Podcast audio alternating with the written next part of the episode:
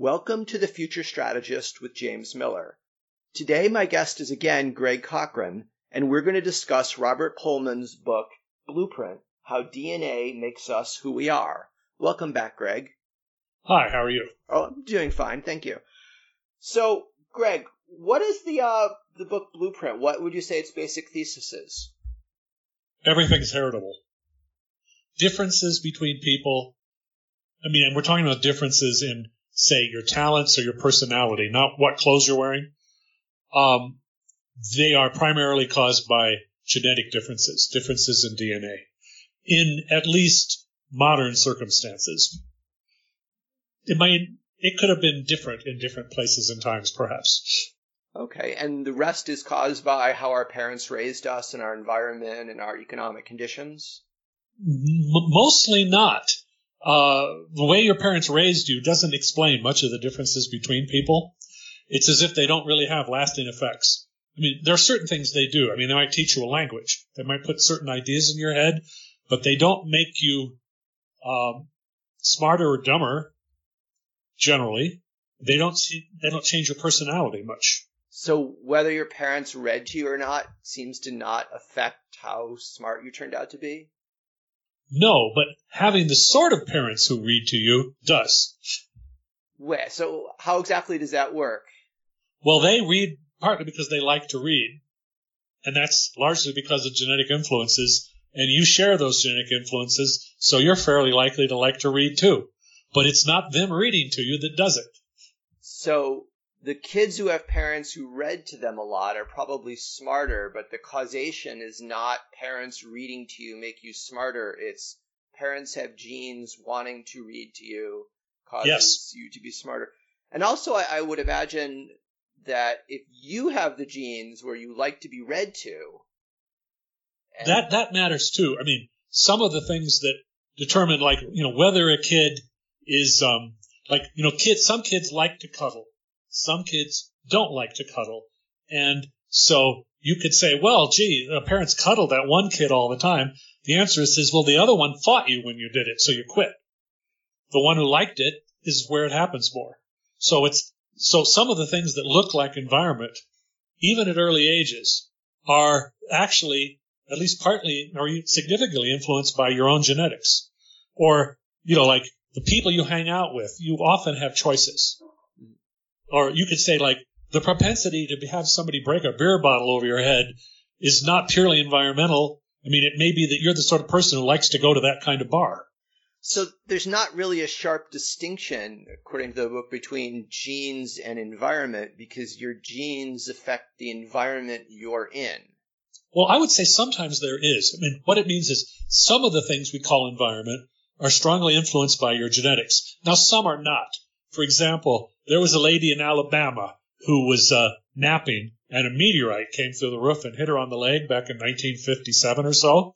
Mm-hmm. And I bet that the only way genetics influenced it was by how big she was and how large a target she was for meteorites falling from the sky. Uh, I don't think anything she did other than living in the basement mm-hmm. would have helped her. So some things are really are random. But a lot of things, particularly in social environments, are at least to some degree influenced by the choices we make, which determines, you know, what environments we end up in, you know, to an extent. I mean, there are exceptions to this. Like, suppose you're in a place where they're going to draft every single eighteen-year-old who isn't eighteen-year-old male who isn't blind. You have a good chance of getting shot, and it may not be strongly, too strongly genetically influenced. But even then, you might be the sort of guy who's really curious and have to keep sticking his head up to see what's going on. Mm-hmm. But if you are, you're more likely to be shot. Or if you're, so, you're good at math, they'll put you in the back shooting artillery, and you're probably more likely to survive. In more recent wars, yes. Uh, uh, but but the point is, there are cases where there are more and less. The meteorite, I, I probably count at zero uh, genetic influence on being hit by a meteorite. Uh, whereas, you know, in the Army, um, it's not all genetics. I mean, if somebody says, you're going to charge over that, you know, towards the enemy now, or I will shoot you, you know, you're, you know, it's not up to you or your genetics very much. Uh, so it, you know, it varies, but a lot of things that people think of as being exterior are partly influenced by your own genetics. Okay, so from what I remember when I studied statistics a long time ago, that should give us causation problems, and that should say, okay, we're now far more uncertain over what's caused by the environment and what's caused by genes because they're sort of commingled. But that doesn't seem to be what the book is saying. The book seems to be saying, no, no, this means environment is much less important than we thought. Why? If we're talking pure environment, not hooked to genes, they're right. They have a lot of ways of teasing this out. You can look at adoption studies, where the kid you're raising is not particular, is not related to you any more than a random person in the population. Mm. And there are things that if environment was important, there would be things in which merely adopting a kid would, let's say, make him more similar to you than the average of the population. And mostly it doesn't. It mostly doesn't. And also, from what I've read, right, you get closer to your bio parents if you were adopted as you, you age, as you get, you know, approach like twenty-five. Well, and, and you're always, yeah. That, that's a general thing. There are two things going on. One is, in many respects, the adopted kid is more like his biological parents than he is adopt, his adoptive parents. And the other thing, which is interesting, is this attend, uh, t- seems to become increasingly true with, true with time. It's more true in, by adulthood than it was as a child. Uh, again, part of it is this thought to be people have more chances to choose their own environments. Probably a baby does not have much chance to choose what crowd he's going to hang out with. Uh, but, you know, if you're twenty-five, you do. Um, and again, this might depend upon the form of society. If you're in a society where everything was compulsory and you had very few choices, there might be fewer ways in which your genetics could influence those choices. Mm-hmm. Uh, but, you know, today there are quite a few in most parts of the developed world where most of these studies have been done. Uh, but the other thing is that these genetic influences generally increase with time. The heritability, the measure of how much genetics affects these things, increases with age. Is that because uh, new genes turn on that didn't turn on when you were a baby, but they turn on when you were fourteen? Is that? I would think some do. I mean, for example, let's say that uh, uh, we're talking about the heritability in a woman of how large her breasts were. I mean, when she's a child, they're going to be small for every child. But after puberty, say after fourteen or something, uh, then you'll see these differences which were sort of waiting to be expressed. The thing is, there's many other things like that. Uh, I mean, you might have differences. You know, there's an adolescent growth spurt, but it happens more in some people than others. It's influenced by genetics. Suppose you might be the sort of person who has a longer adolescent growth spurt than some others. Mm-hmm. You might end up taller because of that, or you might end up always having, you know, you could also be taller because you were taller throughout your life. I mean, there can be, these things can be expressed at different times. Another thing is that uh, genetics doesn't quit. Like if you have an outside influence, it's, suppose your parents were trying to make you into a piano player. Mm-hmm. Well, they'll give up eventually. but, uh, uh, but your genetics, let's suppose your genetics was, you just don't like it. It's just, your nature is such you really don't like playing the piano. That probably doesn't quit. Ah, so, so it, it, it sticks in there indefinitely. But, uh, what, what this means is, uh, in a sense, you're, you know, you have sort of a, a, a body, a mind, you know, a, a phenotype, you know, an expression of your genes, and you tend to converge on it to some extent, not perfectly, but you get closer to what we would have predicted as you get older. Uh, for example, you would tend to get, you know, let's say your height was some, our predicted height was something like the average of your parents corrected uh, for regression to the mean. Mm-hmm. Uh, if they were, say, a lot higher, a lot taller, a lot shorter than average, uh, you t- would, uh, I mean, at least up to the point where you stop growing. I think change largely stops then. You would tend to get more like them with time. Now, there's other things that don't, like your height, let's say, is fixed after, say, you're twenty or something for most people. Um, But some other things can still change to some extent. Like, so, uh, uh, perhaps your person, the other thing is, you know, we're usually measuring, like, this is implicit in what you're saying. We're all usually measuring the parents in adulthood. So, you know, what really comp- should be compared is you in adulthood, not you as a child. You know, things are expressed differently then.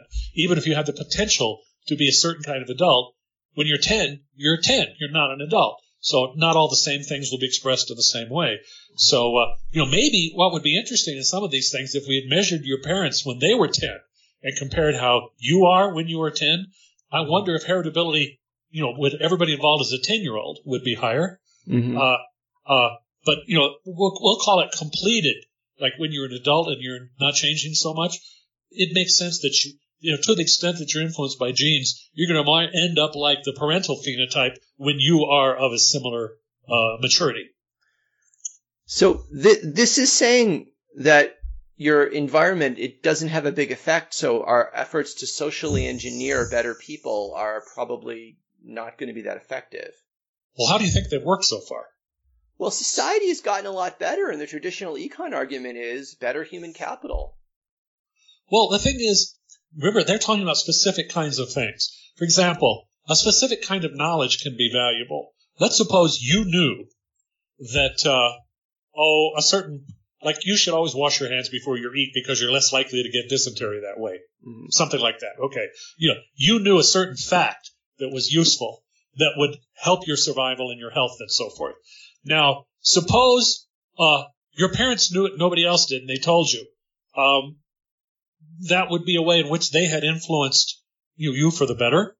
Mm-hmm. But the thing is, most facts like that are very widely available. What really determines whether people act on them is things like how likely they are to read, how likely they are to take what they read seriously, whether they're smart enough to understand it, whether they're self-disciplined enough to do it.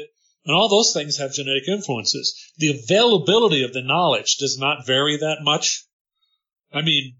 I mean, if you want to, you can learn almost anything you want to just by going down to a public library and checking out books on it, if you really want to. And some people do. Uh, but uh, uh, it, it's, a lot of it depends upon the – you know, if things are very widely available, genetic factors are the – genetic differences are the differences that are still there. Now, I can think of times – you know, short times in which there was a particular kind of information that was available to some people and not to others. Uh, Bob Noyce was going to a Grinnell College in Iowa, and for some reason, Grinnell College was talking more about semiconductor physics than a lot of other colleges, and this was a good preparation to ending up working on transistors and things, and he actually was exposed to it more there than he would have if he'd gone to M I T that year. Mm-hmm. But just, a, you know, probably three or four years later, it was being taught at every decent school in the country. So a, a lot of these differences that might matter, at least within a fairly developed society, they don't tend to last very long. The secret spreads. Mm-hmm. Uh, and, you know, today you would have to, you know, if there was an extremely cutting edge thing uh, in physics, you might be, it might be that somebody was teaching it at Caltech and they weren't teaching it at, uh, uh, let's say, uh, University of Wisconsin. But truthfully, there's not much like that. And by the way, it also, it might be the other way around uh, uh, on any given subject. Uh, so the, the, the material taken in different places, if you were majoring in the same thing, is not very different today. Now, in a world where there were huge such differences, the environment might make more difference in how much you learn. Suppose there were some colleges that didn't believe in algebra. Mm-hmm. You know, that would make more, but they all do, sort of. I don't always believe in all the consequences of it because, after all, most of this stuff that Pullman is doing is basic. It's it's it's not all basic statistics, but it's statistics and it's comprehensible. And there's still people who went to college who reject it largely because they don't like it. Uh, yes, it. Yeah, you really wouldn't like it if you want to make people better. If you want to rearrange well, society. I think that's particularly true if there's particular ways you want to make better and you're not interested in the others. Nothing Pullman says says you can't make people better. It says certain methods may not work. What What do you mean by don't that? Work. Well, I mean, the typical method people like uh, to talk about involves, well, suppose we, you know, let's say we have Teach for America. We have a bunch of teachers who are probably smarter than average, and they went to, uh, uh, uh, you know, schools that are considered to be very good. And says they're going to take kids who are doing poorly and they'll make them do a lot better. Well, they don't make them do a lot better, but people say, but they ought to. But, for example, like, here's an example where we know an alternate way. Suppose there was an area of uh, somewhere in Central Asia where iodine was short and people were not yet supplementing it. And we sent teachers from Teach to America, and they were full of dedication and they were full of idealism. Would they be able by their enthusiasm and by the way they taught the classes to make up for the fact that these kids have serious problems from iodine shortages? No, it wouldn't help a bit. So you, but you people want certain – people are sort of emotionally wedded to certain techniques. So you don't think teacher quality makes a big difference in life outcomes? Well, when people measure it, the answer is it doesn't. So, so because of that, no, I don't think it. Now, some of this is – I am probably prejudiced by my own personality because I figured if the teacher doesn't teach to me, I'll learn it by myself. I'm not too worried about the teacher, mm-hmm. but some people are. But I'm thinking they're probably mistaken because that's what statistical studies show. So it's not that a student who was lazy gets inspired by a great teacher who then goes on and becomes a great student. That doesn't seem to happen. If it happens, it doesn't happen enough to explain a whole lot of the total range of, of results we see. It could have, there could be things that happen but are rare. Uh, for example, later we're going to talk about how things like intelligence, things like personality are affected by typically, it's many, many genes, a small effect affecting it, but there are a few cases where there's a particular gene that will really change your personality, but in, but, but those cases, that gene is also rare, so it ends up not being much of the explanation. Mm-hmm. Uh, like, or I could say this with height. There, generally, your height is affected by small effects from many genes, but there are a few cases, for example, Marfan syndrome, where there's a mutation that makes you all by itself ten centimeters taller. Yeah. It doesn't, it doesn't happen very much because it also, see, it's not very common and it stays not very common because you have health problems associated with it. People with Marfan's on average don't live as long, mm-hmm. uh, particularly in the past before we had methods of helping them. And so that kept it rare. And because it was rare, even though its effect is big, its total contribution to the height story is not very large. Uh, and so, uh, you know, are there teachers that, you know, really change you? I said, perhaps there are. But there aren't very many of them, and not it's not a big part of the total story. Mm-hmm. And by the way, also, perhaps there aren't. I would throw that as the other possibility. But, uh, I mean, there's lots of things like that. Uh, I mean, some of, them, some of them are known to have effects, but the effects are small. Like I saw – I'm running from memory here, but something if you had you know, if you had teachers with I Qs of one hundred forty, you could help a little bit, a measurable but not large, but a real amount. Mm-hmm. But you can't actually have all teachers with I Qs of one hundred forty because there aren't that many people with I Qs of one hundred forty to fill all the teacher slots. There's only so many. They're only, you know, less than half a percent of the population. Mm-hmm. So there, you can't you can't fill all the slots with those people. And also the effects are not very large. Uh, another thing which was mentioned in the book, they said, how much does class size make a difference? Is it better to have small classes? The answer mm-hmm. is statistics are solid. It does help. But they're also solid saying, but it doesn't help very much. The effect mm-hmm. is, is, it says like we might change your test scores, you know, a hundredth of a standard deviation for the for the school mm-hmm. if we if we you know shrank the class size by a third or something. Yeah, that was the theme of the book. Well, well, all while the effects of genes are huge, the the effects of by everything comparison. else, yeah, the effects of everything on, else on are average, tiny. on average, and this is also in contemporary kind of pleasant and prosperous societies. If you had a society, uh, let's say it was France in seventeen twenty and there's a famine. Look, mm-hmm. suppose you're in the bottom um, ten percent of society in terms of wealth. There's a pretty good chance you're going to starve to death. And that drops your I Q scores dramatically mm-hmm. if you're dead. Uh, now today, nobody's starving except, you know, for psychological reasons like a- a- people with anorexia or something. The food, food is fairly abundant. Mm-hmm. Uh, You know, poor people are on average heavier than richer people. The country, you know, it's a different situation. But this situation, by the way, even in France, people, people's genetic endowments would affect how likely they were to end up in that, in the, in the group of people who don't have enough to eat. Some people have more on the ball, et cetera. But there are also a lot of kind of frozen in differences. Like, suppose you were, you know, the son of a noble, and for some odd genetic reason, you were dumb as a post. I'm not saying all – I will say assume nobles at least were average and your father was not a particular idiot, but you are. Mm-hmm. You might say, well, you'll starve to death. And he says, well, probably not because, you, you know, the social was, structure was more rigid and you may have a fair amount of money, at least for a while. Yeah. Uh, uh, by the way, I also point out that there was always an ability to lose that money as long as there were women, horses, and liquor.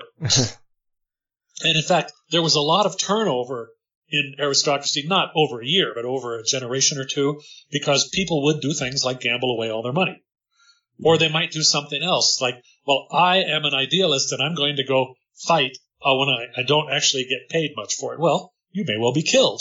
Uh, and, and that is probably, you know, reduces your genetics in the next generation. So the thing is, you know, there are societies where things are more structured, where less is, is up to you. You choose your environment less. You make fewer choices. But it, you always make some. Uh, mm. uh, so, uh, you know, heredity influences things there too, but I would think less than today. There's an interesting example where we actually have numbers. I mean, most of this is the past, and it's sort of hard to do detailed statistical surveys of what happened in, you know, fifteen ninety. Mm-hmm. But, for example, people looked at the heritability of I, of I, of, uh, what was it? Was it educa- ed- educational attainment in Estonia? Mm-hmm. Pullman talks about this in the book, and it's it's been a generation now since the they escaped from uh, the Soviet Union and communism fell. It's higher than it was before, mm-hmm. because people are more going into education and getting higher education based more on their abilities and their desires and less on like in, in, when Russia was running this show, an important part of it might be like. Would be some kind of politics would would be more influential in how you got into school. Not all influential, but more. So, for example, if your if your grandfathers were um, shoemakers as opposed to nobles, that would actually increase your chance of getting into college in some situations. You know, your class origins mm-hmm. could be important. Uh, and in fact, uh, they uh, and then that stopped. And when it stopped, uh, uh, genetics. Had a bigger voice, uh, and and they've measured that. Uh, and in fact, the other thing, which is also controversial, I mean, essentially everything Pullman says is controversial, but he's a very mild-mannered person. Uh, but for example, you know, in a world where suppose you had no special preferences for uh, how to get into college, they didn't care about your social origin; they cared only about your test scores. And let's also suppose college is free, so it doesn't have anything to do with money. Mm-hmm. Okay, if your parents were, say, engineers. Instead of, of, let's say, shoemakers, on average, you're more likely to get in, even if it has nothing to do with money, nothing to do with anything. They, not only that, you were adopted in both cases. So, you know, it's all, the only influences are genetic. Mm-hmm. Why? Because the average engineer is somewhat smarter than the average shoemaker because you, he needs to be to mm-hmm. do his more complex job. And that is her, inherited to some extent. Yeah, that's weird. The, the more meritocratous a society, the more important genetics will be. Well, apparently, also, the more we will deny that it is more important. Yeah. Uh, for example, I know a few years back, they started a new school, a new uh, elementary school in Albuquerque, mm-hmm. and it was a new subdivision. And it was probably the most expensive subdivision in the in the, in the city. It was infested with doctors and lawyers. Mm-hmm. Uh, and... Uh, And then when the school started, they said, wow, these kids are doing very well. Clearly, we have unusually good teachers. But, you know, the, Pullman's lesson is the teachers had almost nothing to do with it. And the fact, it's not the fact that the parents were lawyers and read, you know, read interesting cases to the kids or, or John Grisham novels or something. What, that's not it. They were somewhat smarter than average. And that means that their kids are as well. And that's why they did well. I mean, uh, in the school, it wasn't because they had better teachers. Uh, now, they teach falsehoods on this in education. No, but be- before we get to that, though, what's the yes. genetic evidence for that, that it really is genes and not just the, the better educated parents provide a better environment? You, we mentioned like adoption studies, but what adoption else is there? Adoption studies show that. Uh, twin studies show that, you know, like, you know, if your twins are, you're more similar to a twin.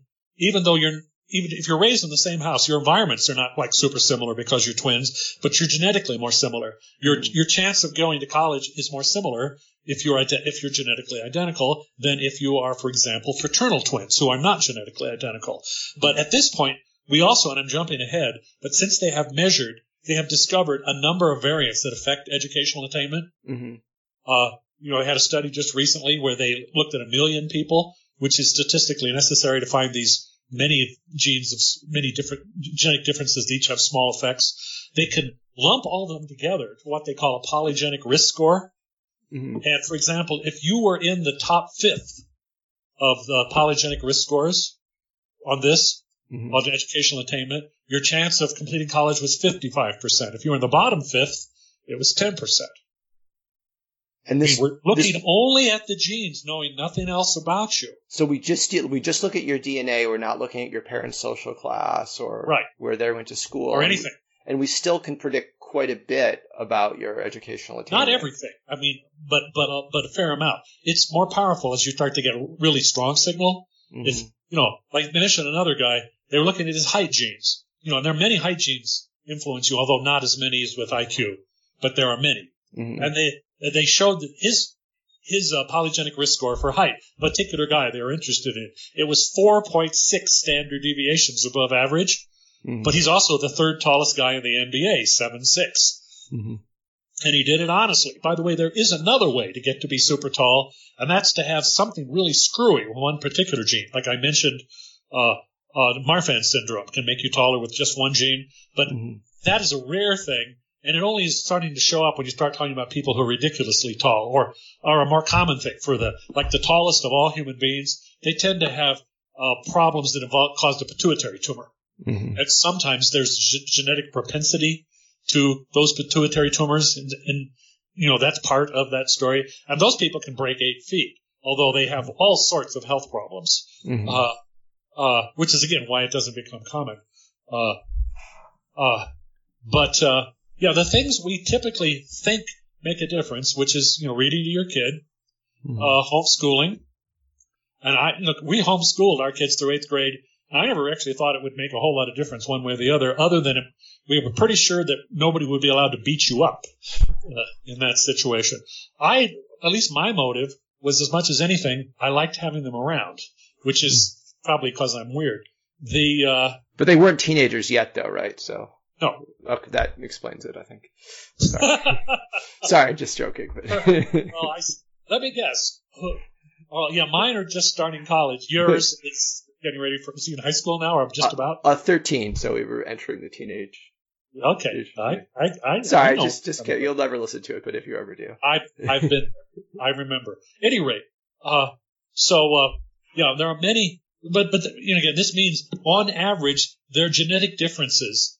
Not in everything, but in in genes that affect traits that sort of – like there are genetic differences between classes and between professions in genes that affect your propensity to be able to get in and succeed at those – you know, to, to succeed enough to be a member of the upper middle class, or to succeed enough uh, at a particular job to be to make that your profession. Uh, so the average doctor may have an I Q is – over one hundred twenty, so, under one hundred thirty. So the you remember, did you see the movie Gattaca? I have heard of it. I've never really seen it, so, I, but I kind of know what happens. So th- that's where instead of a job interview, they give you a D N A test, and that's and our hero cheats, right? Yes, it cheats because of course it's not real. But you know, if we had a much better understanding of D N A, maybe what we know in ten years. That actually could work out. Well, if, particularly if you're using it to replace job interviews, because job interviews statistically appear to be almost the weakest thing anybody ever used to pick somebody for a job. They're really poor. Uh, in fact, already it wouldn't surprise me if a, if a genetics uh, information might be better than a job interview, because job interviews suck as uh, predictive ability. They're almost worthless. And it's not, uh, according to this book, it's not just intelligence. It's all traits are suspected to have significant genetic components. Some, some uh, well, he really is talking about psychological traits. Okay. That's where his interest is. But, and actually he mentioned certain things where it's not very. For example, he mentioned that breast cancer is not terribly hereditary, which is to say there are certain cases where it is. I mean, there are certain risk genes, mutations, uh, that are, for example, common in certain small populations. Uh, mutations of B R C A one and B R C A two are both common in Ashkenazi Jews, and that increases their breast cancer risk. But they're not common overall in the world.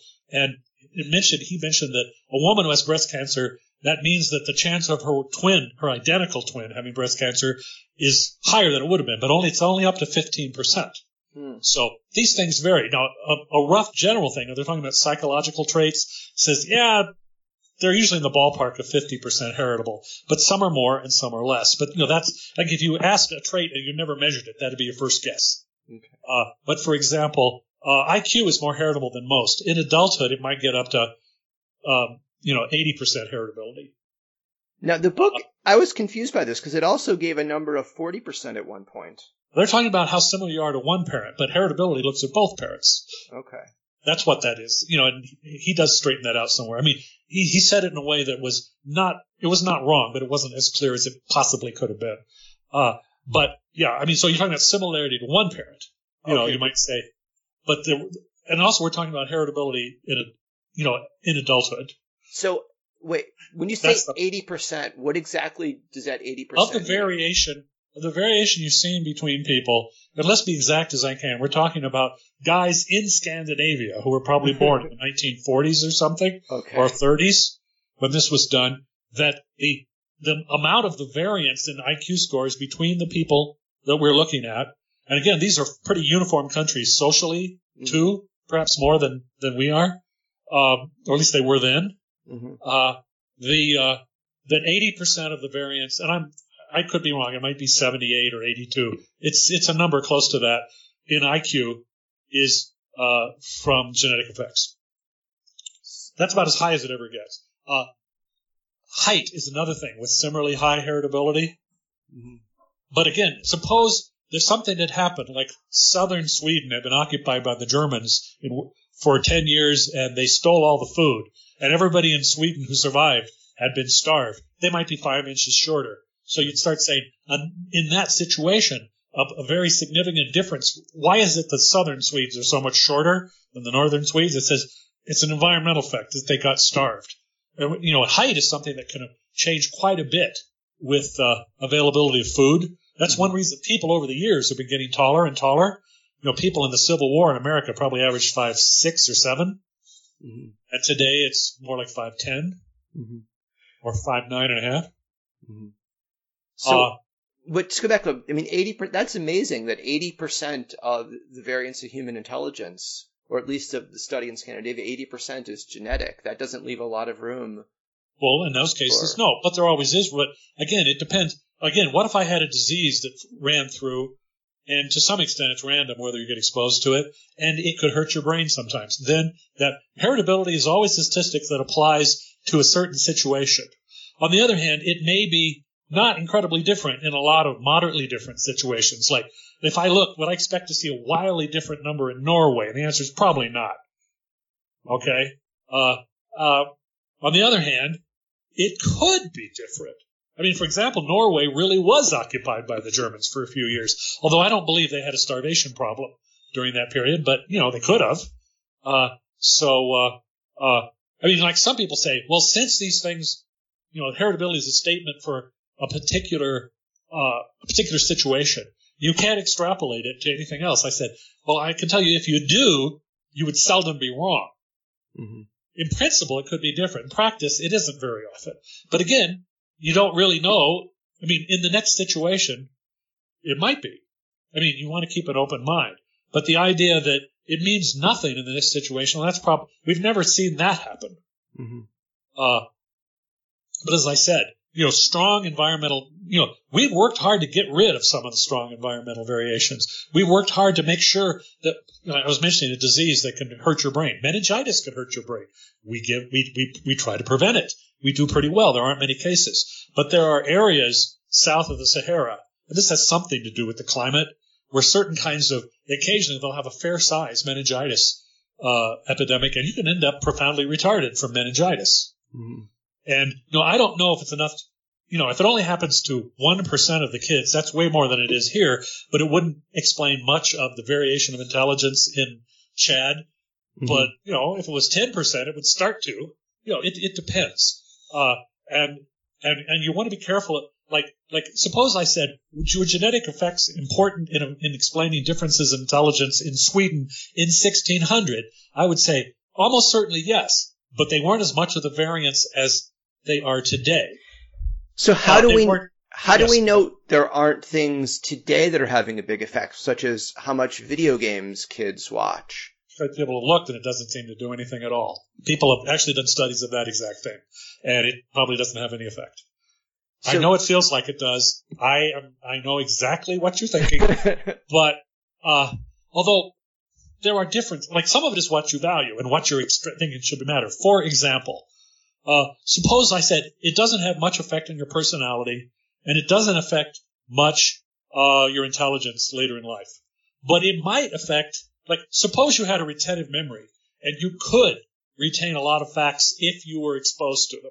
Mm-hmm. Which, by the way, the average person doesn't remember all that much of school. Right. J- j- like, like if you ask people questions about their high school chemistry, mostly they don't seem to re- – if they haven't used it steadily, they don't seem to remember it very much, which, mm-hmm. you know, this is the sort of thing Brian Kaplan was talking about. That's all true. But let's suppose you had a retentive memory, and, it w- and you did. And, and we had reason to think you might end up in one of those strange occupations where knowing something was useful. Mm-hmm. Uh, well, I could imagine that if a kid was was reading um, a certain kind of book, he might learn certain facts that would be useful in the future, and he they would stick with him, and he would learn more of those facts if he was not spending eight hours a day playing computer games.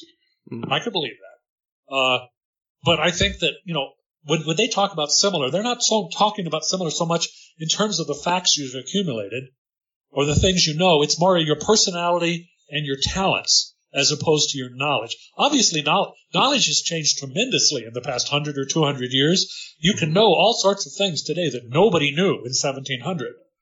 But people's nature, people, you know, what, you know, do you like candy? Do you like pretty girls? Do you like playing darts? Well, or, what about, oh, I mean, Steven Pinker would say then, well, do you like to watch cats being tortured? And most people now would say no, and most people just lying. would course, say yes. Of course they like seeing cats. Uh, well, Steven, if Pinker said they really don't like it, he's prob- they probably like it just about as much as they ever do. I mean, to the extent that said, do you like it enough to be shunned for doing it? That's a different question. Okay. Or, I mean, like, they used to have all sorts of cruelty sports. Right. Uh, the Romans did in the arena. Uh, people did bear baiting. You know, people would all, thousands of people would come to watch a hanging. Mm-hmm. Now, today they don't do that. They watch action movies where the bad guy's brains are splattered all over. They don't, they're, they don't have any enjoyment in seeing human suffering, not even of people they don't like. That's why, you know, they don't make movies like that. Michael yeah. Bay, Michael Bay is a homeless person. Okay. But, uh, and, uh, Uh, but there are things people will do when when they don't get a lot of negative feedback about it that you probably wouldn't like. Uh, by the way, not everybody does. Not everybody like to participate in bear baiting. Not everybody liked bare knuckle boxing, but a lot of people did. Mm-hmm. Uh, so do I think people's nature have changed? I said the only way I would expect people's nature have changed, since I know that nurture doesn't change it very much, is that um, um, – if there's, you know, like suppose people who really liked certain kinds of violence had been very much disproportionately have low fertility, like we killed them. Yeah. That would probably do it. Uh, uh, could this over a long period of time change human nature? Sure. Has it happened? I don't know. But we probably will know pretty soon. One of the interesting things about all this stuff is we start to find these genetic markers. And by the way, we've had, we are much more advanced with educational attainment than we are with, let's say, Uh, sadism. I don't think we've done any particular studies for that. We could, mm-hmm. but I don't think we have yet. Uh, but for example, suppose I knew a thousand genetic markers that affected how much you enjoyed other people's or other creatures' suffering, how much you enjoyed it or were repelled by it. Mm-hmm. Uh, it would predictably be fairly heritable because most things are. Uh, and we could look at uh, ancient D N A from somebody in fifteen hundred or eighteen hundred and see if it's been changing, or maybe ten thousand B C and see if it's been changing. I don't know.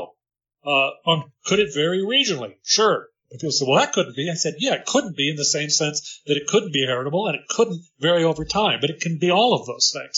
Like we know that if you look at the religions of Central America mm. under the American Indians, pre-Columbian days, I would say they're pretty close to the bloodiest that have ever existed. Lots of human sacrifice, and lots of torture. Again, none of those are unknown other places, but they're really common here. Mm-hmm. I mean, even to the point where kings of the Mayans would torture themselves in public just to show how cool they were. Uh, things like sticking a cactus spine through their penis, which, by I, the way, is a way – if we adopted this, it's a way to keep the riffraff out of politics, let me tell you. I bet they um, were faking it. I mean, if you're the king, you're you're going to find someone who's going to tell you just this is how it would look. They had like early magicians faking. Well, I don't think they were – I'm pretty sure the Aztecs weren't faking the part where they cut people's heart out. No, no, but uh, when the kings do it to themselves, I, I would just bet that, that – Well, you know, you'd broad. think that. And, you know, and if you were right, I'd feel happier about the human race if I knew that the craziest people were faking it, but I'm not always sure. Uh, and I, I think it may be a mix. I bet you some of the time they did it. Uh, and something lighter that, you know, people are watching. Yeah. This was in public. I mean, and I don't think legerdemain was advanced then. You know, they this these guys weren't David Copperfield, uh, uh, who, by the way, is particularly unlikely to do this, from what I hear. The uh, he has other uses. At any rate, the uh, Uh, you might be right. I mean, I would be willing to listen. See, that's an economist talking, and you're not always wrong. Um, Thank you for that. But uh, the thing is, I would – hell, I'd fake it. I wouldn't want to do that. But people are stri- – I mean, like, you can think of people who uh, did things like uh, uh, whip themselves and stuff, or like like like here's a very serious thing, and it has serious consequences, and it's voluntary. You wouldn't think anybody would do it. Anorexia. But they are doing it. They really are skinny. They're they're not faking being, you know, having lots of fat hidden somewhere deep within their skinny little body. They right. are really skinny, and to the point where their health is greatly endangered in some cases.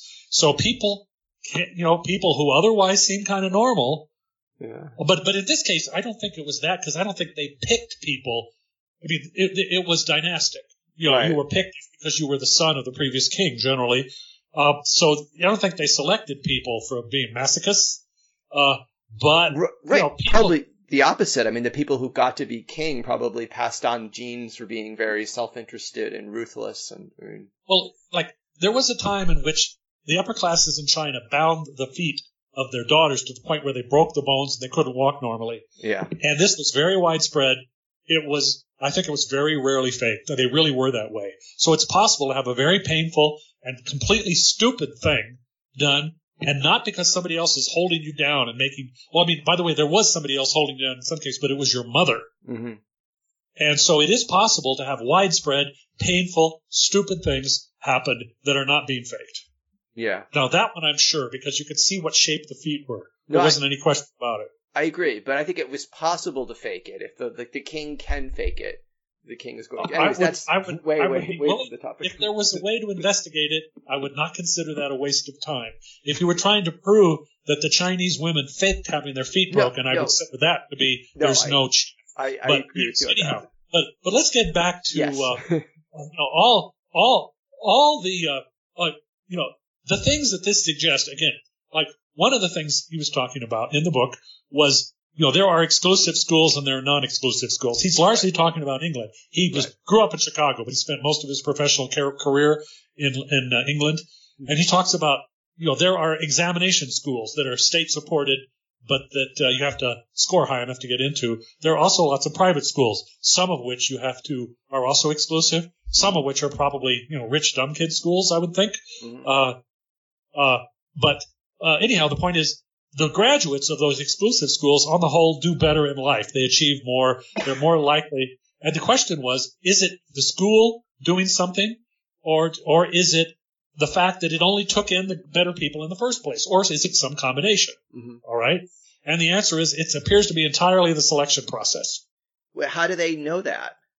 Well, they you know they're doing twin studies. They're doing studies of you know like they know uh, how much, you know, like like the people who are going to the exam schools average like a full G C S E level higher.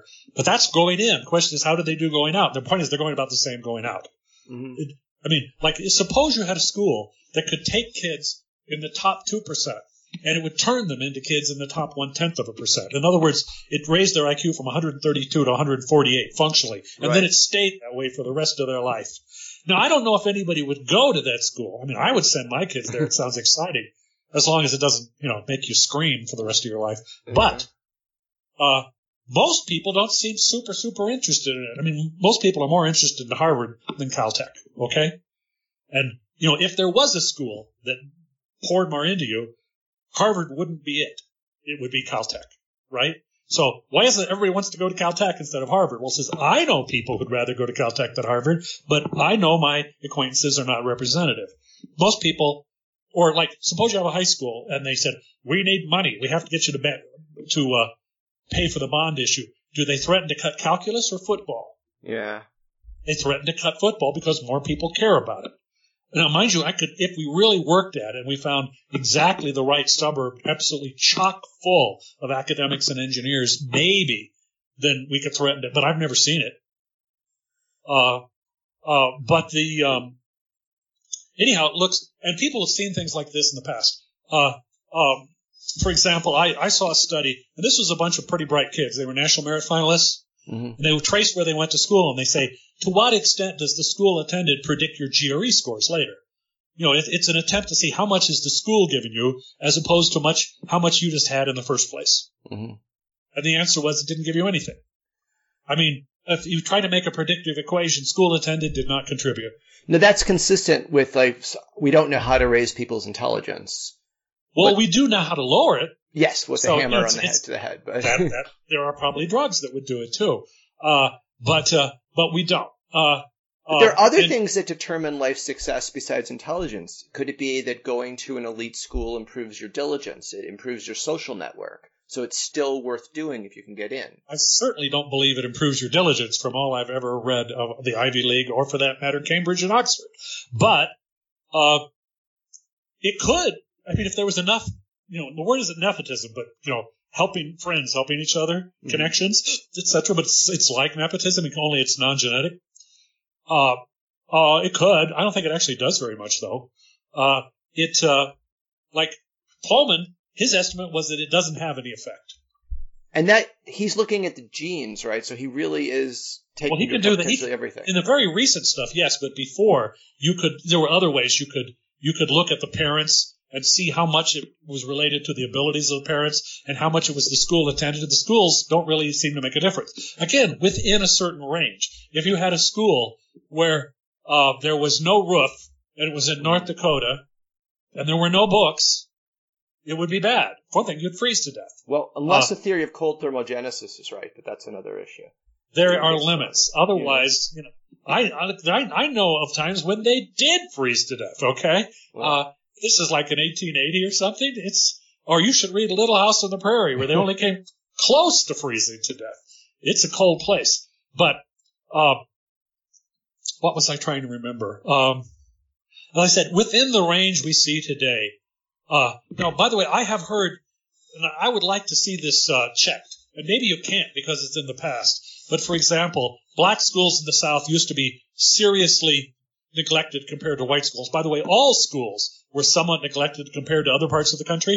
The total amount of, you know, the school year was shorter, the amount of money spent. You know, in, on average, Southerners believe less in education altogether, but they believed even less in it for blacks. Right, right. And that changed with uh, civil rights laws and so forth, mm-hmm. and the spending became more equal.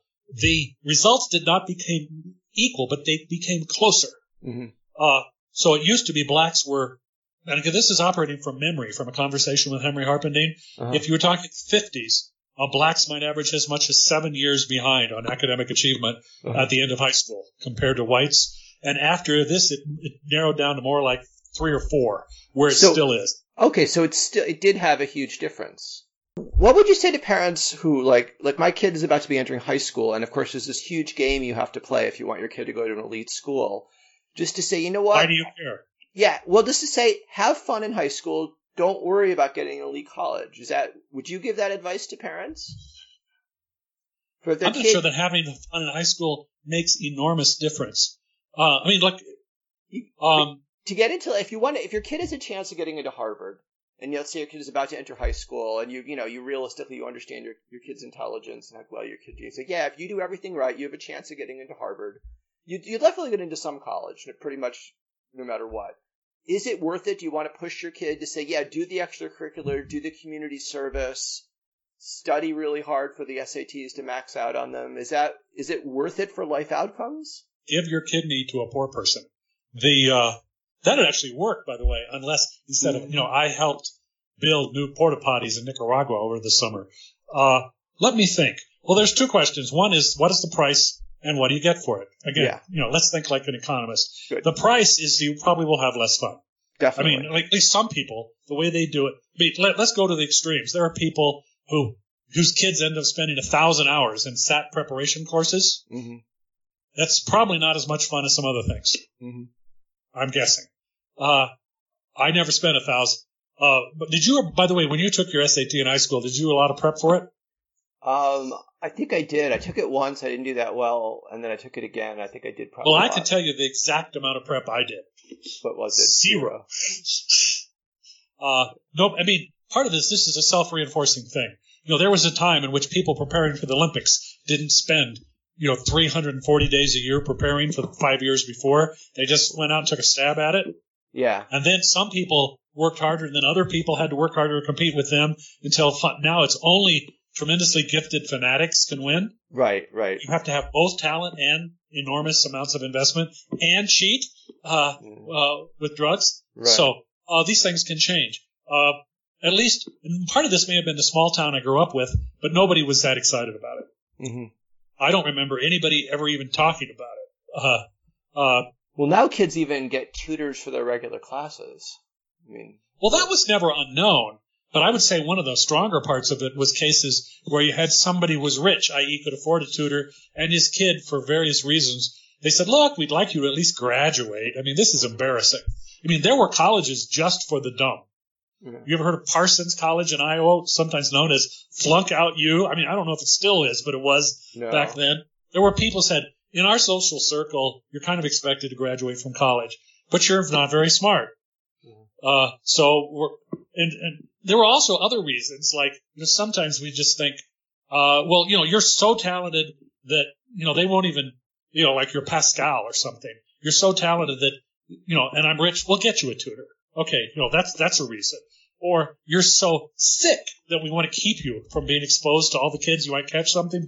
You know, that was less crazy back then. Today we could probably hack it, but there really were people said, you know, kid, your health is not good. We don't want you catching going through. You know, we we were were afraid for you.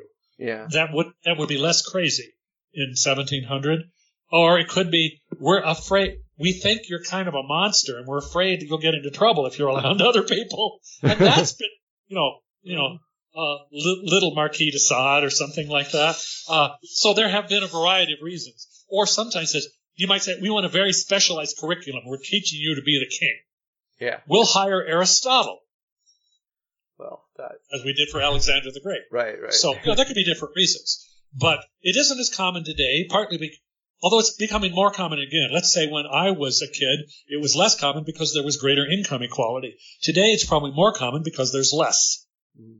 It's, it's easier to hire human help if there's a lot of income inequality. And there's a lot of P H Ds who don't have nice tenured jobs. So, well, there's that, but there's also good thing for us to do. The, the very top fraction of income uh, is has a lot more of the wealth than it did in nineteen seventy. Yeah, lots more. Uh, or the average guy who's the C E O of a big company is making the you know in terms of multiple of his average worker's salary. It's in nineteen eighty that multiple was twenty. Last I heard, it was three hundred eighty-four. Mm-hmm. Okay, you know the rich are doing a lot. The super rich, particularly, you know, a mere doctor. It's not doing that much better than in nineteen eighty. We're not talking really about the top one percent. We're talking about the top tenth of a percent and smaller. That's where the majority of gains have gone for some time. Um, and by the way, it shows up in funny places. Like you'll see all these articles in places like New York Times about there's a crisis somewhere because some sort of employer is saying, God, we're having trouble having help. We might have to give people a raise. And yeah. they talk, oh, God, you know, this is nearly as bad as the Great Depression.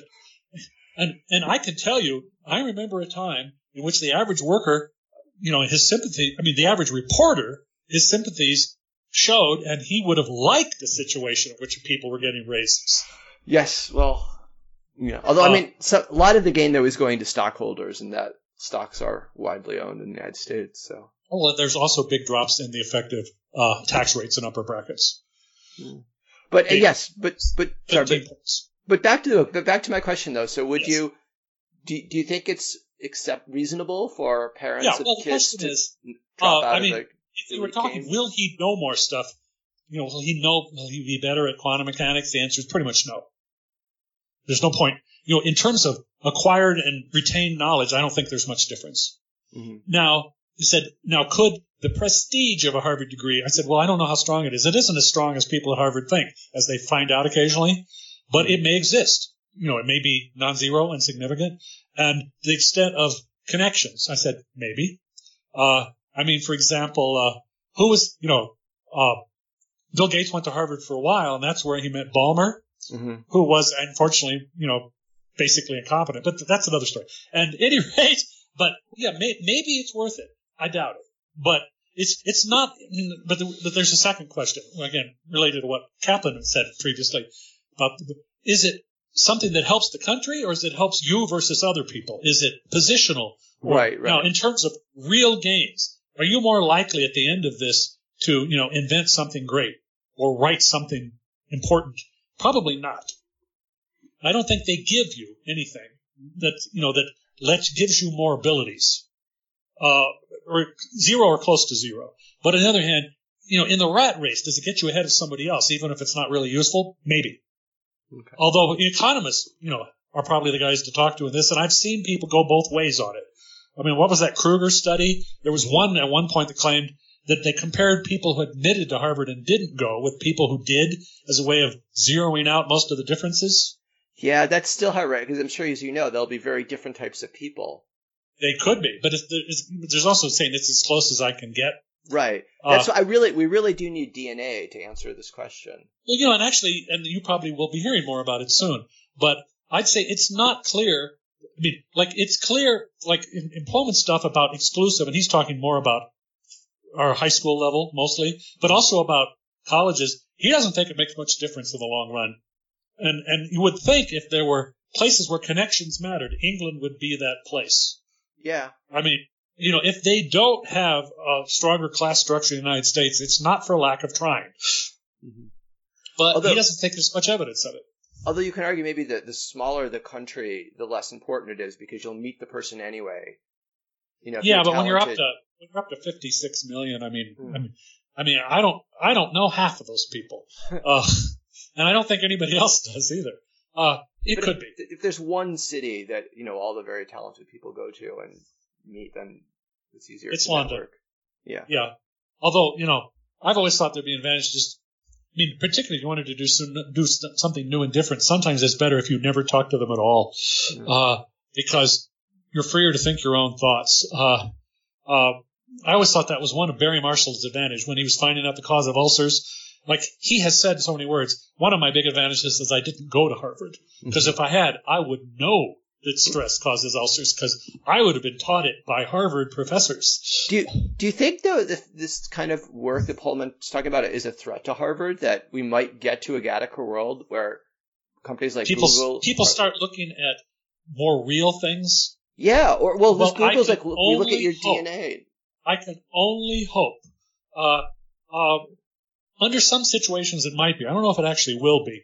I mean, like, let's suppose you had a real hard-nosed, fairly dedicated government that was united and powerful enough to pass a few laws. You know, kind of a rare thing. But suppose it. And they said, look, you know, we've made, we've determined a lot of this stuff is just people chasing each other.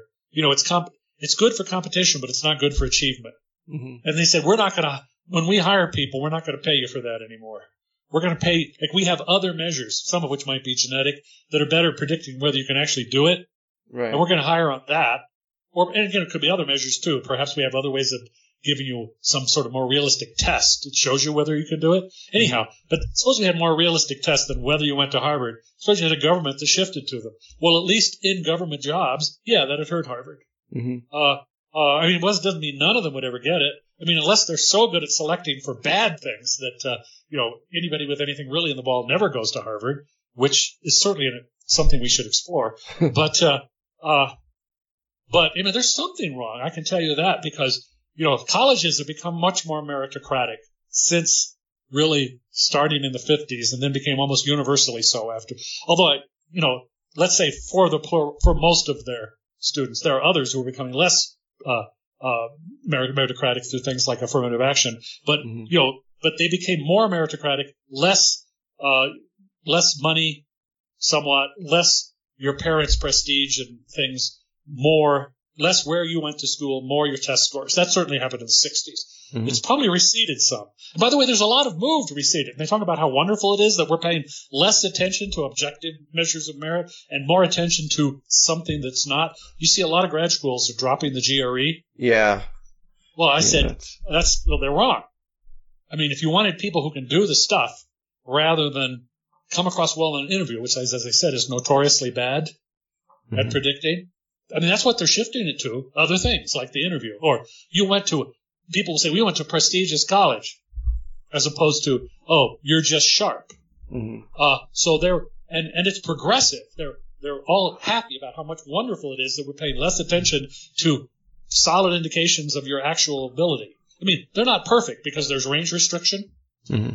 Uh, and, and since they don't understand statistics, they think that mean – they said the reason – that you don't see that much difference between the people you let in is because there isn't that much difference. But if you get rid of this criterion, there may be. You know, so for example, I knew someone who was a graduate student who was occasionally looking at applications at uh, uh, U C, uh, uh, which college? One of the U C colleges. And they would have people apply, and they also used to talk about differences between different countries. There were certain countries where the people apply would typically be fifteenth percentile, and they wouldn't admit them. Mm-hmm. But if you did, then you'd see how much difference that, that being fifteenth percentile in the G R E is from being eighty-fifth. Mm-hmm. And there's a lot of difference. But if the range is from seventy to ninety, you know, let's say you're not the very top school, so somebody else is getting the top ten percent, they won't typically – you know, on the academic things, they won't look wildly different because they aren't wildly different. But that's because you only picked people like you could pick a lot lower. Mm-hmm. You know, you that would what better way to decrease to increase diversity? That most valuable of all useless things. Uh, but uh, uh, any rate, yeah, uh, you know, a lot of people don't like like. Let's suppose let's suppose we had. We were using um, polygenic risk scores for things well, like well, let's let's talk about what that means, though. So he does use the word polygenic quite a bit. So what that means is that in most of the traits, they're almost all, but not quite all. No single gene is super important and super common. Okay, so like ones that height make a lot or of I Q. Difference.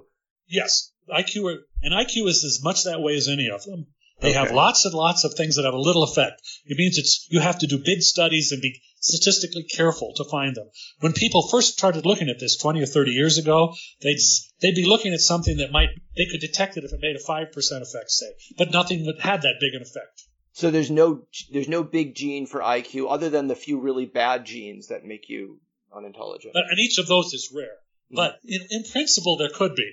One of the things, and this is actually a there's a weakness in this book, which is there are questions that you can understand better if you think of it from the viewpoint of not just uh, behavioral genetics, but population genetics and evolutionary genetics. And mostly he doesn't. And he loses a bit by that. So, for example, he mentions at one point in the book, uh, rare genes are usually bad. Mm-hmm. By the way, but they're not. There are a lot of them. Everybody's having different mutations, and some of them are bad. But you don't have the same, so no given one. But the but the category is not, you know, there's quite a few bad genes around. Everybody has some bad mutations. He says, well, they seem to be deleterious. That's interesting. I said, but it's also what's predicted by theory, and everybody expected it who knew any population genetics. So wait, because is this, is this part of what your polygenic score, your your mutational no, load and bad genes? Okay. If we could do a better job and we were good at counting those, I said we don't understand them as well because you see, with a common gene, we can see its effect in many different people. We can understand what it does. In a rare gene that only hits one person, it's hard to tell. Is this what made this guy dumb, or is it something else he's got? Uh, you see the problem. Yeah. So if a better polygenic score, if we could calculate it, and right now it's we don't, and it's certainly not trivially easy, we would not only count the effects of all the common genes, but we would also count the effects of the rare genes. Now, there are indirect ways of estimating the size of these things. Like if you start noticing the heritability is bigger than the amount explained by the common genes, probably that means you're getting down to some of the rest is the rare genes. Mm-hmm. Okay? So you might say you're more similar to your parents than we thought would happen from just the similarity in common genes. The answer is, well, but with your parents, you're similar in the rare genes too. And if they're negative, so you would probably expect this to play a bigger role in some of these sin- psychological syndromes that are probably just plain bad. Uh, another thing he said, which is not informed by theory. By the way, I was at first curious. I said, is he simplifying some of these things because he's, you know, aiming at a more general audience, or does he just not usually think in those terms? The book certainly is for, I mean, it's for a general audience of at least it people is, who would read the is. science section of the newspaper. It's, it's certainly not oh, true. just for scientists. But, but, we should but say. like he says, when he talks about, let's talk about people varying from, let's say, normal to schizophrenic. And it's mm-hmm. sort of a continuum. You can be a lot schizophrenic, a little. You might just be a little odd in that direction. Mm-hmm. He said it's not really sensible to think of it as a, as a disease. It's just, you know, variation. You're at the edge of it. And I said, no, you're wrong. I don't, and it is sensible to think of it as disease, and here's why. Probably a lot of your propensity to be schizophrenic boils down to bad genes, not just genes that have mixed effects and are generally common. By the way, if they're purely bad, you can see why it's hard to, to be common, mm-hmm. okay, because they shrink away. But uh, some, I'd say significant fraction of the story is rare deleterious genes, and there's an objective way to define deleterious fitness. It reduces your... Your fitness reduces your your reproduction. So, for example, if you uh, – but there are other things which are psychological variation that may not be. Mm-hmm. So, for example, suppose some people were very curious and take risks. Mm-hmm. You might call them bold. And other people were cautious and didn't. Like, let's suppose there's a box which might have goodies and might have a grenade which is left out. Let's say a few people are bold. Right. They have a tendency to, to go after that box. Now, they may – They they take the same risk as everybody else, but if there are only a few of them, they get more benefit. They're, you know, if there's chocolate, they're going to get it. But wait, go back to the schizophrenia, though. I, I think I remember him writing that the the relatives of people who are schizophrenic are more likely to be in creative professions. And well, sure. Isn't that a sign that schizophrenia is on a continuum? It's just you have too much no, creativity? The question, the question is, is this some sort of mixed strategies where, it, you know, like, being at least in the direction of schizophrenia has some benefits, and being in the other direction also has some benefits. Mm-hmm. You know, like you could talk about, like, you know, the, the old, the classic model is hawks and doves. Let's say a hawk can dominate doves, but if hawks become too common, they spend all their time fighting each other, and it's actually worse to be a hawk. You end up with a, a balance of strategies. Right. Right. Okay. Are there things like that with human personality? There may well be, but there's no indication that schizophrenia or autism is one of them. Why isn't what he wrote then evidence against that? That the relatives of people who are schizophrenic are because the question successful. is not whether you. Uh, they thought they were more creative, but creative, you know, creative, and five bucks will get you a cup of coffee at Starbucks. But I mean, being good at playing the guitar, if you're a guy, will get you things of evolutionary value. Recently, like let's suppose. Uh, like what is what is most of the evolutionary history of most people? Find you know trying to get by on a on a farm that's not really big enough. Yeah. Okay, for most. And by the way, before that, trying to make a living uh, hunting in an area that's not as big as you'd like. And if it is as big as this life, it's only because you guys keep getting keep killing each other before the population gets too dense. I mean. Bad things are always – one thing or another is always limiting the population. It might be, you know, well, when we got more dense, we always had an epidemic. When we got more dense, we ran out of land to grow food. When we got more dense, we killed each other more. It was always unpleasant stuff, and none of it had a lot to do with creativity. So if you're talking about peasants, you know, most people's ancestors for most of the past five thousand years were peasants. They were – you know, it's just sitting around growing stuff. And they spend almost all your time doing that. Now, let's suppose you're the sort of peasant who has really wild and crazy ideas. You are a budding Steve Martin, okay? Yes. Well, it won't do you a fucking bit of good. Now, let's suppose you're a little more extreme, and you, you're to the point where you're starting to hear voices that aren't there. Well, uh, like you know, here was an example.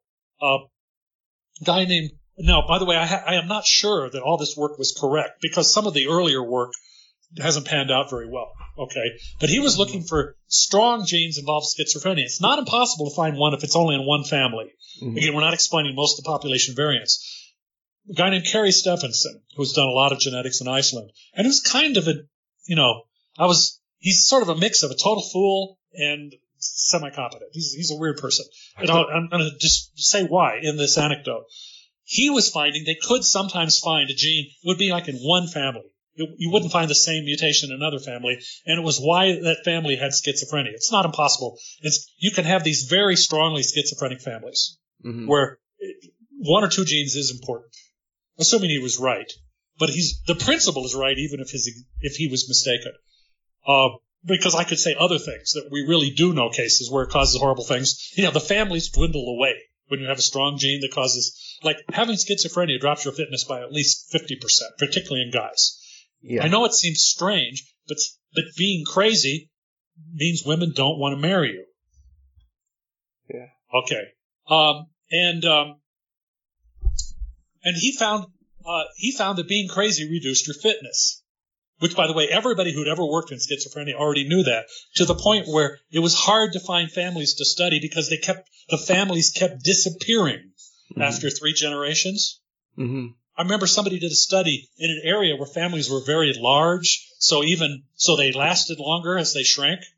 You know, mm-hmm. It was an area of Finland where they had big farm families, and you'd mm-hmm. go find the crazy people. Instead of having six, they'd have three, so at least they didn't vanish during right.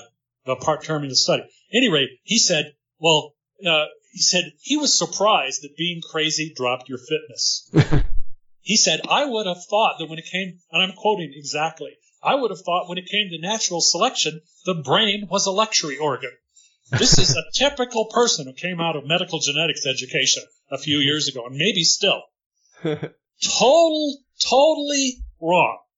I mean, there's, I mean, how did, the only reason the brain ever works at all is because it had payoffs uh, uh, in terms of fitness. Anyhow, this is a weakness. There are several points where this shows up. As I said, there could be things, like suppose we're talking about difference between shy and bold.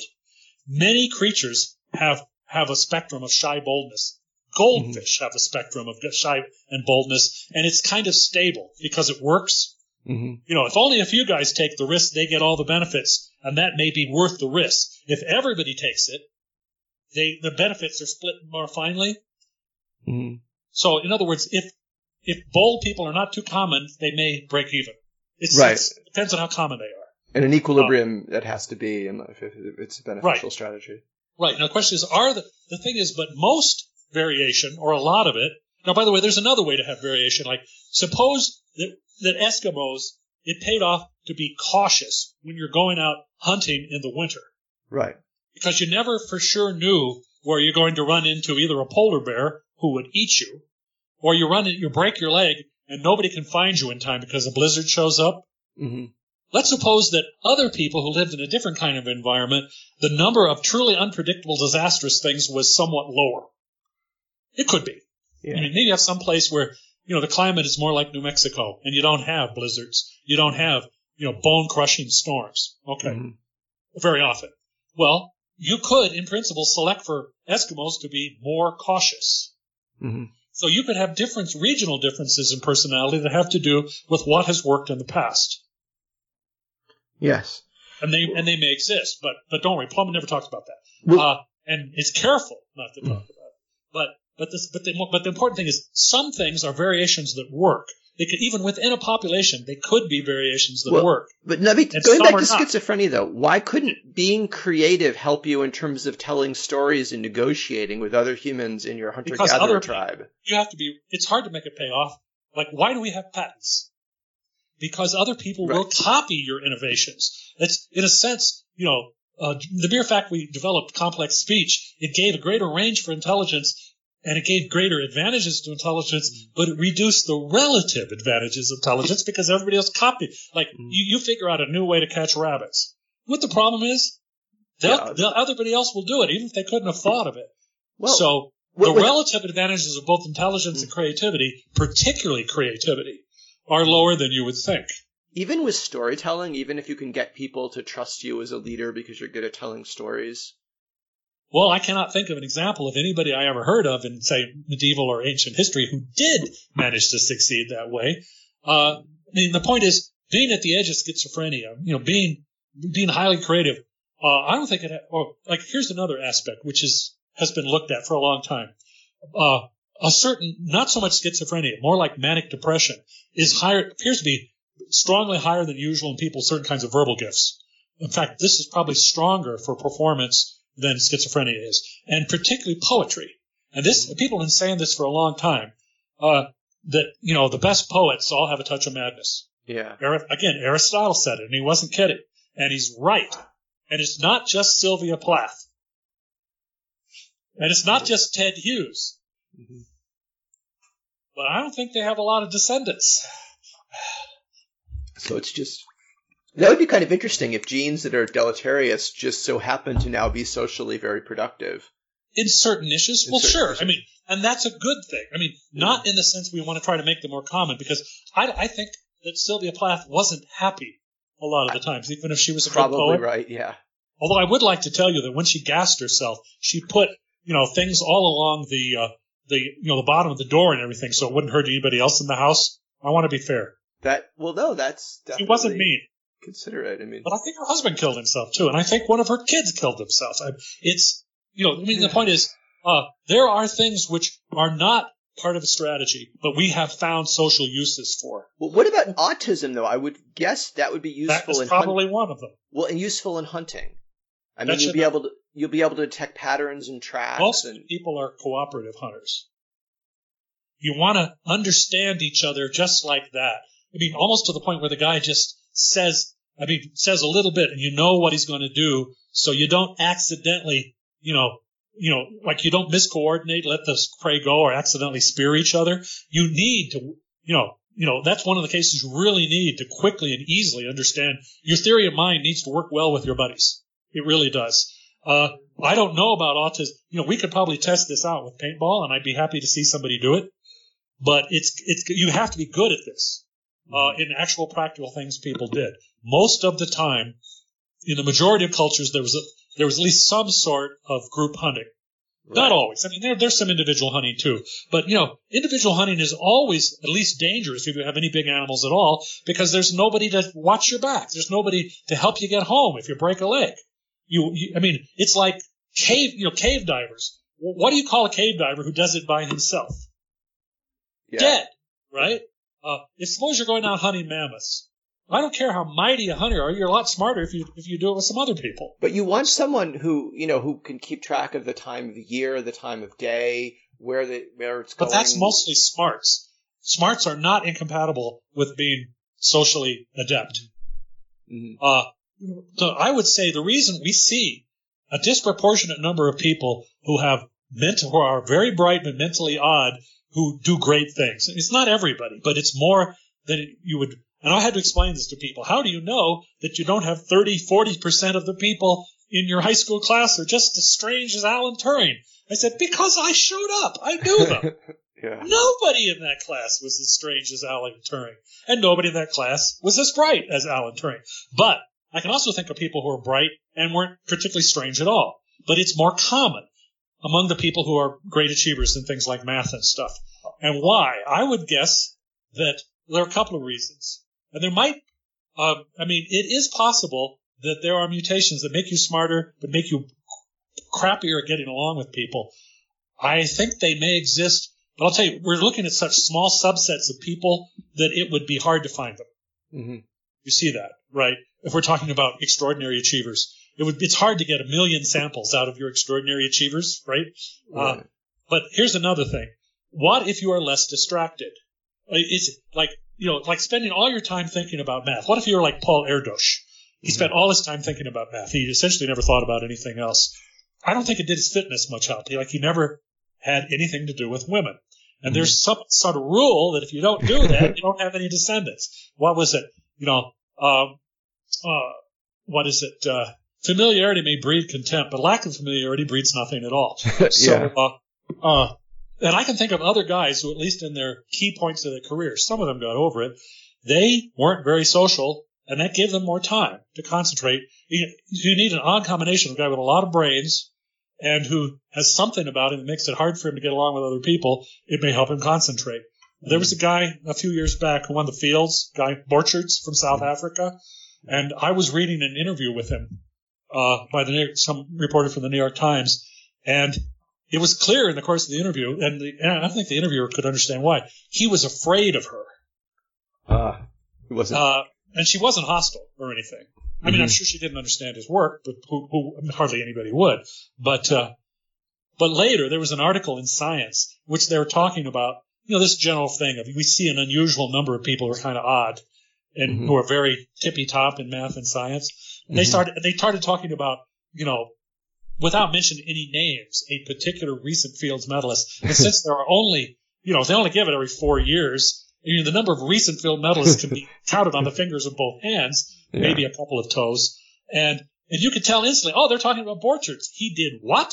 Uh, although Borcherds had an interesting comment once. He said, yeah, I know I'm kind of strange. I mean, like he'd do an interview while while running. He liked to run. By the way, so did Alan Turing, who was actually good enough. He was, you know, he, I think he was an Olympic contender at one point. Mm-hmm. You know, he's a serious long-distance runner. So is Borcherds. And his idea of a comfortable way to do an interview is you're both running while they talk. Well, it's not comfortable for most interviewers. You're supposed to, you know, sit down. But he said, well, why would you want to do that? Because yeah. he doesn't know why. Uh, he's very awkward with other people. Anyhow, uh, uh, but he did say, I've given many lectures at many, you know, since his, particularly since his Fields. And I'll tell you, in every department I've ever given, there's always at least one guy who's stranger than me. But if if um, if I picked, let's say, the uh, history department, that might not be true.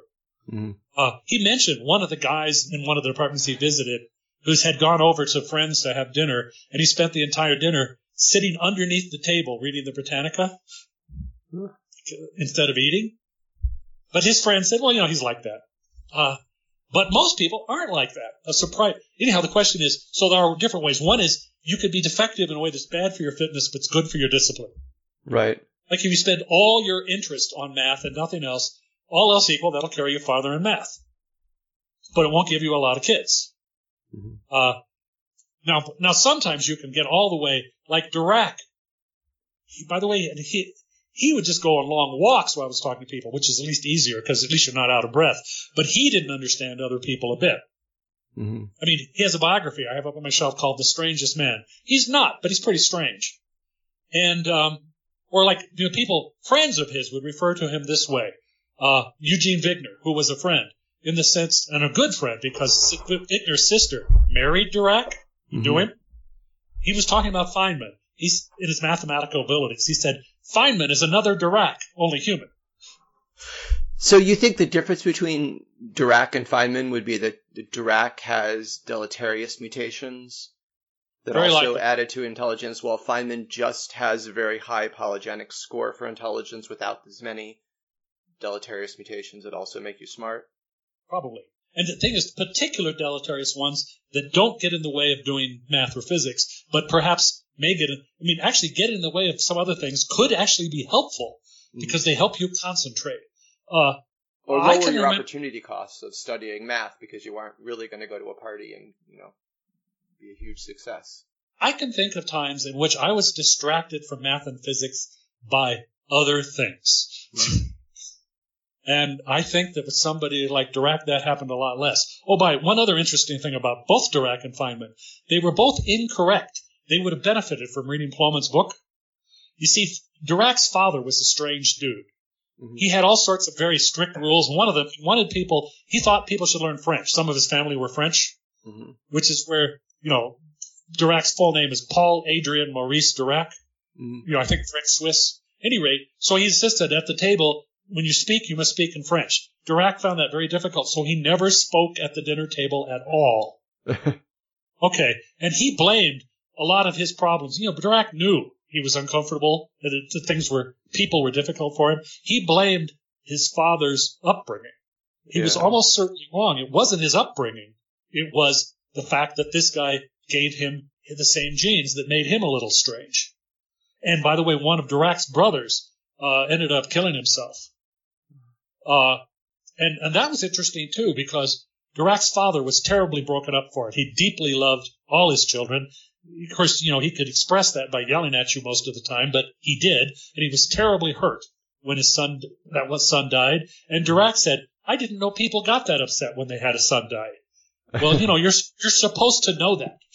But yeah. Dirac did not. Dirac was mistaken in, in relative roles of nature and nurture in his own life. And yeah. so was Feynman. So, for example, Feynman had he had a, a son, um, and a biological son, and later an adoptive son when he he, he married somebody. Mm-hmm. Actually, I'm, she may have been the mother of both of them. I can't remember. I think perhaps. Uh, any rate, so he was he would be telling stories uh, to the kids, and he would make up elaborate stories, which when you finally understood them, you realized, oh, you're looking at this from the viewpoint of somebody who's a micron high. Mm-hmm. Or something like those. You're in. You're in my nose. Those giant trees are nose hairs. Okay, and and he would tell this story, and his son liked them. He liked these elaborate, you know, odd point of view stories. His daughter said, who was not his biological daughter, said, "I want standard stories from the fairy story books, and I want you to read them the way they are in the book, and I want you to read them the same way every time because that's what I like." Yeah. And he said, "Well, people are just different." And the answer is, yes, they are.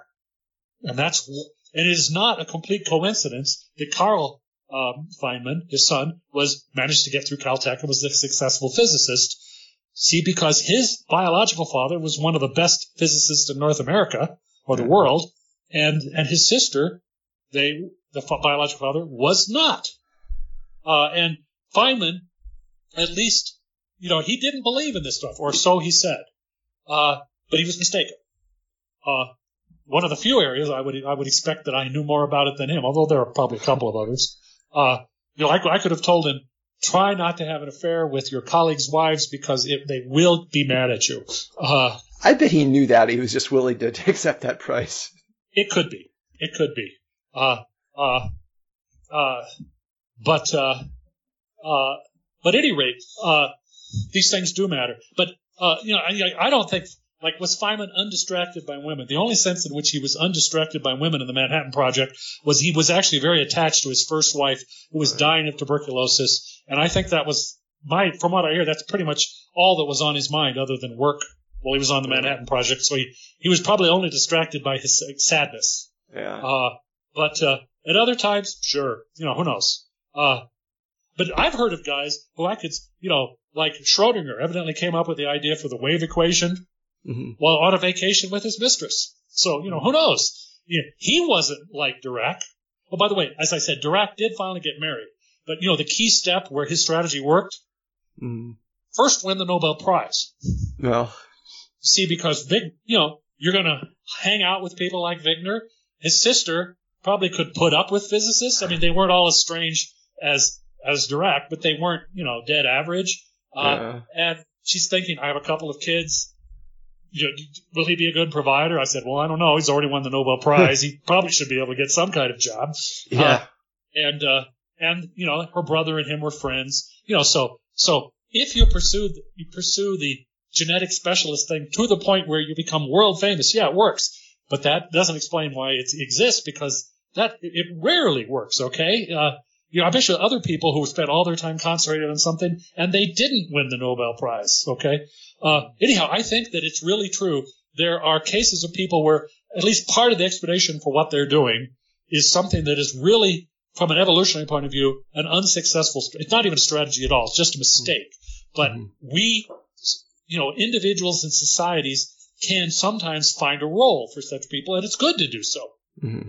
I mean, well, here's one. You know, there are mutations of uh, collagen that make your joints hyperflexible. Mm-hmm. Okay, so – and this is actually bad because over the years you tend to get bad knees. Mm-hmm. Things are tendons are too easily stretched, right. That sort of thing. But on the other hand, like suppose we had a job where you had to, uh, you know, crawl inside this incredibly tight space to get to something and fix it that needed to be fixed. You might be the only guy who could do it, mm-hmm. or you could be a contortionist in the circus if we still had circuses. But the point is, sometimes these things which are not really good on average, people find something to do with them. Okay, and I'm all for it. I mean, it's good that they can get a job. I mean, it used to be, not so much anymore, but it used to be there were a certain number of industrial jobs where, unless you put a lot of work in it, the workplace was naturally extremely noisy. Yeah. I mean, dangerous to your hearing, and sometimes like a boiler factory or something. And they would say, sometimes they would hire congenitally deaf people. And you were turning lemons into lemonade. Like, it's not good to be deaf. But, yeah. you know. You can do that job. It, you're not much worse at it than anybody else, and it doesn't hurt you. Mm-hmm. So, you know, so if you when you can find things like that, it's a plus, I think. Mm-hmm. But it's it, it's interesting for our future. I mean, assuming we, we do, or at least the Chinese do, engage in genetic engineering for superintelligence, what kind of people will they be creating? What will be what will be the the first ways you can do it? Will it be well, to create uh, people who are seriously weird and unhappy? Uh, well, my motto is to understand these things better so you can chemically induce the things, and then you can only take it on work hours, and you can kick back on the weekends and be a human being. That's what I would do. And actually, I've seen but, stories, something like that in science fiction. That's probably going to be harder to do, right? For Yes, but it would be far more humane. humane. Yes, but well, it must be effective. Let's suppose that the best poets have a touch of madness. Um, mm. Do you think they enjoy the madness enough to justify the poetry, particularly the part where they kill themselves? Probably not. No, almost. And the other thing is, you can have people with all of that, and you're almost a successful poet, but you got all the misery. Yeah. Uh, I would bet a humane – let's suppose we freely did careful, accurate, you know, genetic engineering where we knew what was going to come out of it. Right. You know, it's a mature subject. We're not there, but suppose we were. I think there are things that produce interesting people, and we would not produce those interesting people because they're miserable. So but let's imagine that the Chinese government isn't quite as worried about that. They're more, they more want to produce top scientists. Would they have an enormous advantage over the United States if they're like, well, we are willing to tolerate some people not being very happy? Maybe. I mean, like, let's suppose we're going to create a thousand people with whose, you know, whose genome is, has propensities that are sort of like, um, well, Boltzmann. Boltzmann killed himself. Dirac, you know, I think Dirac ended up kind of happy after he got married, but, you know, I don't think being Dirac most of his early life was terribly comfortable. Okay. I mean, I don't think it, you know, he didn't kill himself. He wasn't in. Or how about Dirac's brother? Dirac's brother, you know, he doesn't get famous and he does kill himself. Terry Tao had a brother, has a brother who's severe, who he can like play chess, but he can't, he's autistic enough. He can't, he can't do other things. I bet he's not very happy. Now, Terry Tao may be fairly happy, and I, I certainly hope so. Mm-hmm. But, you know, but he's a, I mean, I've talked to people who had friends in the program. They said, yeah, he's a little odd. His brother's a lot odder. Mm-hmm. Uh, I mean, how many people would you want to make miserable in order to create the heights of culture? Like, I doubt if uh, Gödel, you know, the, the guy who proved the incomplete, you know, one of the you know biggest, most significant pieces of twentieth century mathematics. I don't think. Well, he wasn't always unhappy, but he was often unhappy, and he had problems. For example, he thought people were trying to poison him, and he would. And he could only eat because his wife was his food taster. And when she got hospitalized, when he was pretty old, he starved to death. It strikes me that there's something not perfect about this. He just doesn't sound jolly, you know? Uh, uh, and I know he went through long periods of depression when he was at the Institute for Advanced Study. And Einstein, who was a friend of his, would try to said, hey, you want to you want to try this? I remember Einstein introduced him to general relativity, and then uh Uh, Gödel, because he was Gödel, came up with an exact solution that, that if you could build it, would be a time machine. I mean, look, the man was great, but I don't think mm. he was terribly happy. And, uh, I mean, there's other people who are far worse. But, of course, happiness, too, is probably one of these traits that's polygenic, right? If you were careful right? at reading these things, you could probably get all of the above, as long as there's not some biochemical mechanism where, you know, it's probably hard to be both a fullback and a jockey. Yeah.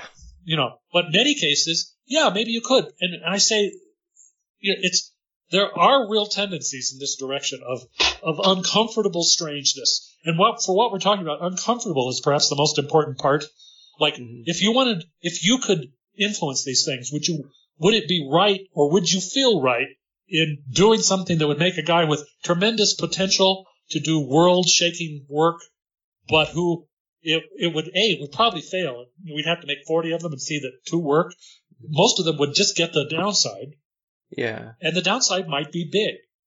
I said if we look at, like, I don't actually think that, other than when he was proving that he was smarter than somebody else, I don't actually think Isaac Newton was terribly happy.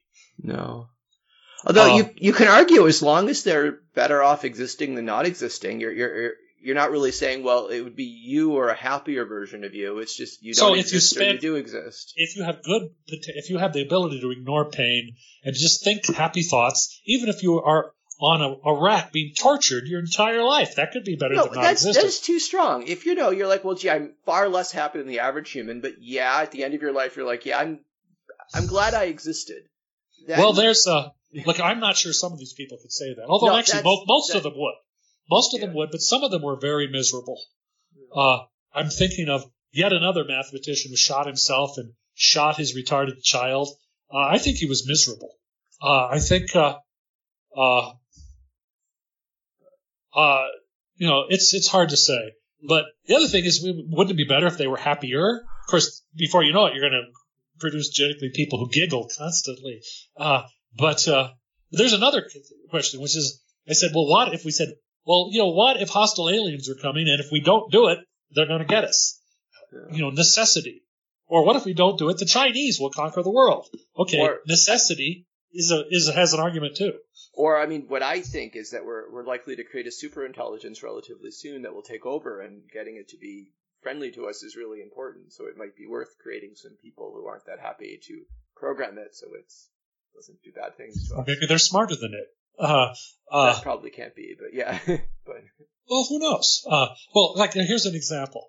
People don't realize how far selection can go. Now, Steve Chu does. That's because yeah. he's crazy, too. Actually, no, Steve is not crazy. No. But he see, he knows things that a lot of people don't want to accept. Like here's an example. He's the kind of person you would trust to run a large organization. He does seem very... stable. As he seems like a stable genius, as you know, Trump would say. Uh, I could easily imagine working with Steve, and I, I've talked with him a number of times, and I would probably feel pretty comfortable. I'm not saying we'd agree on everything, but I think we'd, and we might even disagree strongly on something, but I think we could talk. At any rate, the uh, example I was thinking of, people have been breeding fruit flies for speed of flying mm-hmm. for many generations. And uh, originally, they just sort of bumble along. They're not, you know, trying hard to fly in a strongly in a particular, so their average speed when they were in the air was about two centimeters per second. You know, they're just kind of, you know what it is now with the you know thirtieth generation or whatever. No, one hundred eighty centimeters a second. Wait, from two centimeters to one hundred eighty. Might have been one hundred seventy. That's quite impressive. Well, look at you know look at all sorts of domestic animals. Look at look like look compare a chihuahua to a wolf. Okay. Yeah. Uh, com- I mean, in terms of personality, compare a border collie to a wolf. A border collie gets along well with people. It likes people. Mm-hmm. It won't eat your children, but a wolf will. And so how far away should we be doing that with intelligence? I mean, once we – I mean, how far away are we from being able to explain most of intelligence with specific genes, being able to look at someone's D N A and say we can predict like seventy percent of your I Q? I don't know if we're ever going to – well, A, uh, – I mean, considering identical twins are not perfectly identical, you don't expect perfect prediction ever because right. that's all genetics the same. But we have made substantial progress on the common genes. I would say on the rare genes, we really haven't yet. As I said, they're difficult. But that's easy because we just know to not give you rare genes. Oh, if we were time. designing somebody, sure, you're right. If we're you're using just, CRISPR to you know, try to create really and we smart can, people. And we can freely change many things without yeah. worrying about it. Yes, I actually wrote about this a long time ago. I said, suppose you were trying to clone a Neanderthal, mm-hmm. and we had several high-quality genomes from the time they were still around, you know, from ancient D N A, mm-hmm. and we'd done our very best to eliminate artifacts from the age and damage. We still might say, well, you know, there's still more, you know, every error is a mutation, right? But we can eliminate some of those by sort of taking, like we have three, four, ten Neanderthal genomes. If we do some averaging, mm-hmm. we can uh, pick things that uh, – Uh, you know, it's unlikely that the same mistake is in all ten of them, okay? Mm-hmm. And uh, now you have to do this a little complicated because sometimes, sometimes you'll have a whole region of the genome where they either have this whole pattern or that whole pattern. You might have to average, in some cases, by a larger pattern, a haplotype. Mm-hmm. But, you know, but still, in principle, you could do it. I, then I tell people, what's the catch? I said, well, what would happen if you had a Neanderthal who has no bad genes? You would probably eliminate all the rare genes. Yeah. So he has no bad genes. What do you do if you accidentally created a Neanderthal who's far smarter than any human being? It might be, I said, we've all seen this movie several times. Uh, uh, I said, for that matter, what if you took a chimp and took got rid of all the bad genes? He'd be smarter than any chimp. Maybe he'd be smarter than us. Now, I doubt this. Neanderthals are probably much closer. Right. But I said, but the neat thing is, is you can imagine doing by a guy who knows no theory. You could probably do this by accident. And that's a classic beginning for a movie, is when people create something cosmically important by by accident. accident. So uh, we should take John von Neumann's D N A, then get rid of all the bad parts. Of all the all the, the mutations, and then get us something. What do we do with the part that made him? He had a real propensity to stare at women's legs. Can we leave that part, or should we? I don't know. Does that come from the bad genes, or? I'm asking you. uh, let, let me go back and talk about some of the things. We covered most of it. Uh, I, I said one of the things is that he needs to he needs to think more about genetic theory. Like he was saying, well, probably schizophrenia is just the edge of the distribution. Mm-hmm. And I think it's the people who have the most deleterious genes. That's a different way of thinking of it. And, of and course, I think if it's more you're right, it's still, you, it's still hereditary, right? You still inherit oh, yeah. it because your parents oh, yeah. have those. But, uh, but, uh, it's, but, uh, but it isn't just, you know, like he's trying to say, well, it's really just part of the many flavors we come in. I said, no, it's, it could be more accurately described as a mistake. No, uh, as I said, some variations is probably not a mistake, but some almost certainly is. Now, uh, he mentioned that if your parents have one kind of, of mental disorder, your kids are more likely to have mental disorder, but not necessarily the same one. If you were trying to fig- classify um, mental disorders, say schizophrenia, say serious depression, say manic depression, uh, by uh, by their causes, by their genetic causes, as opposed to their symptomology, you would not come up with the same uh, categories you have today.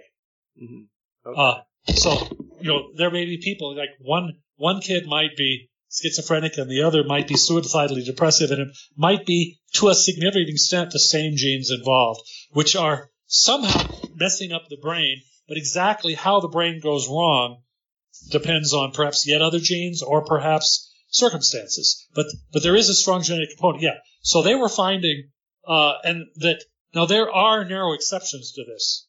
Again, like when when they say uh you know these things are polygenic, most things are. There is, for example, a rare but not incredibly rare thing, which is a deletion of a certain little region of several genes, mm-hmm. and it causes the symptoms, uh, causes something called velocardial syndrome. It actually causes some heart problems, but it also causes a personality thing, which will, if you had to put it in some bin, you'd kind of say it was schizophrenia, but it's not exactly like a lot of others. Uh, you know, all, all of these categories were made by people who did not understand anything about the details of how the trouble was happening to the brain or the genetics behind it. In other words, they didn't really understand anything at all uh, about uh, how mental illness works. Mm-hmm. I mean, to be fair, there were some guys all along who knew there was a hereditary component. There were people who talked at Kreplin, talked about this probably in nineteen ten. But over the years, most of the twentieth century, people who emphasized other causes, none of which were true, dominated over the people. Like, if you talk to a smart skeptical, like the best guy you could find on mental illness in nineteen thirty, he would have said, there's some hereditary going on in a lot of cases, not all. I know there's a subcategory we kind of do understand, at least what the cause is, which would have been tertiary syphilis, which was much more common back then before antibiotics. Mm-hmm. They had a, you'd have a wing of the mental hospital full of just that. Mm-hmm. You know, people sitting there screaming who have no nose. Yeah. Uh, uh, and uh, And that was understood, and they were actually making progress on it in, in you know, reducing syphilis. And and then they'd say, a few cases, there's a brain tumor, and once in a blue moon, it's where we can reach it without killing them. You know, like very um, meningiomas sometimes were curable even back then, I think, because they're on the surface.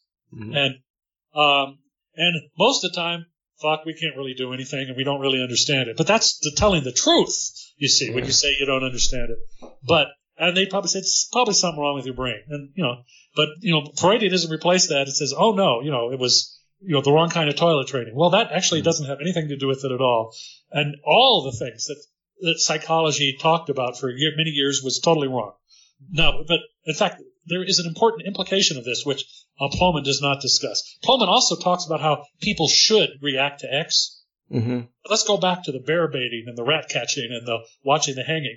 Like, I doubt if people, the sort of people who enjoyed watching the hanging would probably, in eighteen hundred, would probably enjoy it today if they could get away with it.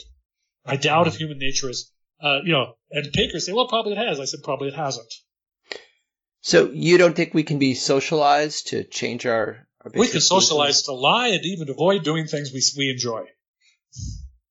somewhat, although sometimes we sneak off and do them anyhow. Yeah. Okay. Uh, but do I think they really stop liking things? Probably not. I don't think that's that easy to change. Uh, so, uh, and also sometimes if things have long-winded indirect things, like you know, people say, well, I like kids, but it says, well, you have to do certain things to have to have the kids, and it helps you get married before you're thirty-eight yeah. and so forth. People aren't so good. They're good at, you know, it's the same way, like, uh, we're, we're good at liking being fit, but we don't like doing the things that make us fit, right? Mm-hmm. And some people have, you know, enough stick-to-itiveness to do it, and probably most don't.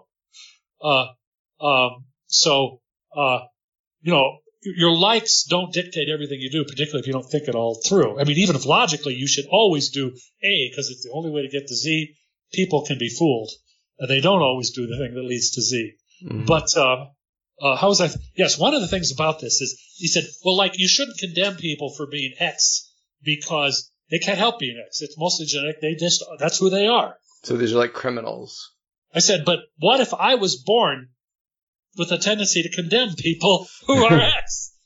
I can't help condemning them, right? Yeah. Uh, by the way, there's another way of thinking of it, which is suppose you have a black widow spider. I'm borrowing from a Heinlein novel. So you have a, is it is it fair to blame the black widow spider for being poisonous? Uh, no. No, he, it just is, right?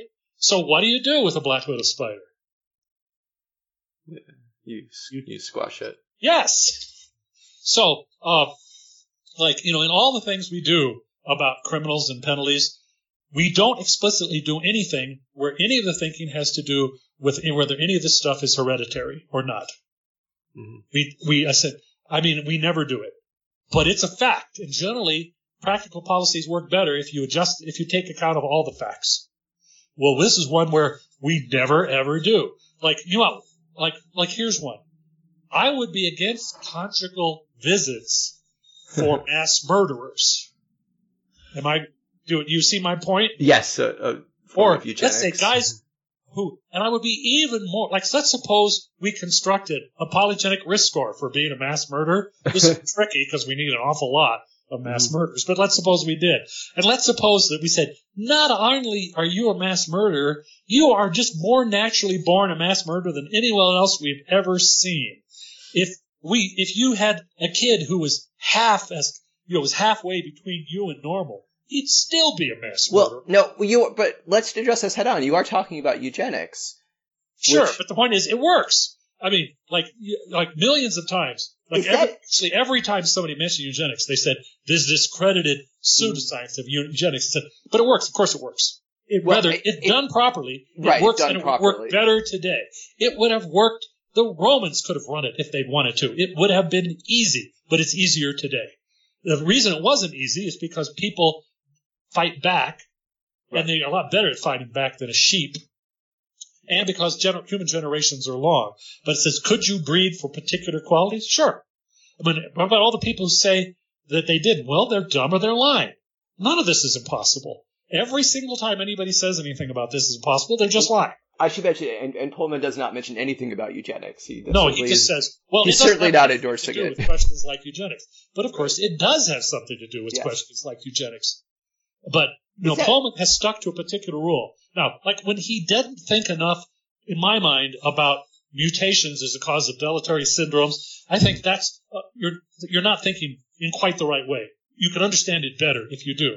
I mm-hmm. criticize him, not in a hostile way, for, right. for not clearly thinking that way, for not thinking in terms of strategies and and, mm-hmm. and in terms of evolutionary fitness. But when he says, I won't talk about A, B, and C because it'll get me fired, and when I know that it would would have gotten him fired, I'm not criticizing him. He's what he said, you know, what he's implicitly saying, I can't talk about that. He's right, he can't. Right. He would never have gotten any money for a study, but the studies all have implications which point in those directions. Mm-hmm. Like, like suppose, uh, I mean, for example, suppose you were a guy who wanted to have smart kids, which, by the way, is for most people, I think they kind of like it, but it's not a huge question on their mind when they're courting. Right, right. Uh, let's suppose you had two girls and they had exactly the same grade point and they had exactly, uh, and they looked alike and, and, you know, you liked both of them and all that stuff. Mm-hmm. Uh, but they had the same test scores. But let's suppose in one case you knew a lot about the, her, the mother and father and relatives and you knew that all of them did well. Yeah. And in the other one, You didn't know it, but they did. You know, in other words, she had an unusual combination and perhaps an unusually favorable microenvironment when she was developing. Mm-hmm. The odds are you'll have smarter kids with the girl whose relatives are all smart. Wow.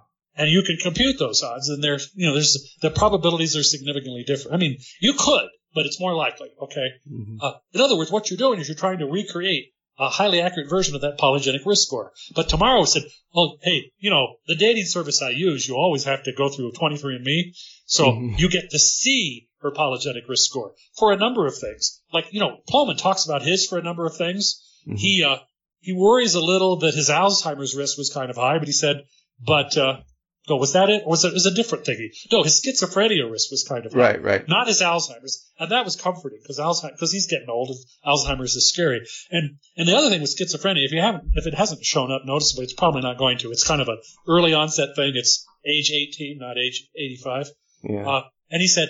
Uh, it says he's had a tendency to gain weight. He said, you know, I have to fight it all the time. He said, you have a tendency to be tall. He said, I'm six five. Okay. Mm-hmm. Uh, most of these things, but by the way, a lot of, some of them now and then you can do something about. Uh, or you could do something about if you're a hundred times more determined than you actually are. I think it'd be um, really useful to know if you have a high polygenic score for being an alcoholic or a drug addict, because then you could, you could perhaps have parents saying, look, basically treat alcohol as something you're allergic to. Uh, you and know, it might work on are, some that, kids. There is truth in that. And, you know, I have seen a pattern. I don't know if it's enough to have statistical validity, but I've certainly seen cases of somebody who is a horrible drunk and his kids just won't touch it at all because they're afraid of it. Yeah, and that's very I good mean, strategy. I mean, like that's... my my father's family didn't drink, and I once heard, and this was all, you know, like at this point, a hundred years ago, there was somebody there who drank, and everybody said, boy, we don't want to be like him. And at this point, I don't even know whether it was on his mother's or his father's side. I mean, you know, the information got lost as yeah. who was supposedly the drunk, but, you know, none of them drank. Mm-hmm. Now, you have to think maybe they weren't the most prone people in the world if none of them even ever had a problem with it, considering he had a, you know, there were eleven kids in the family, and none of them ever became much of a drinker, but they worried about it. Now, yeah. I would guess I can think of other people who I think have been have managed. Well, here's another one. Uh, like, you know, people who have not, who historically, their ancestors have not been exposed to alcohol in significant amounts for very long, tend to have higher risk for alcoholism. Mm-hmm. But it's possible to know that. Right. Uh, and, for example, Navajo have higher alcoholism, and it looks like it's mostly genetic. You know, the people who have had alcoholism have alcohol available for thousands of years, you know, long-term farmers, they tend to have changes that increase the amount of toxic byproducts, either by creating them rapidly or destroying them slowly. And that mm-hmm. means that when you drink, you feel lousy, which is nature's way of keeping you from being a drunk. Mm-hmm.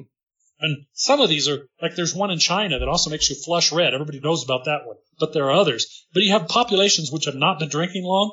They don't have these. Mm-hmm.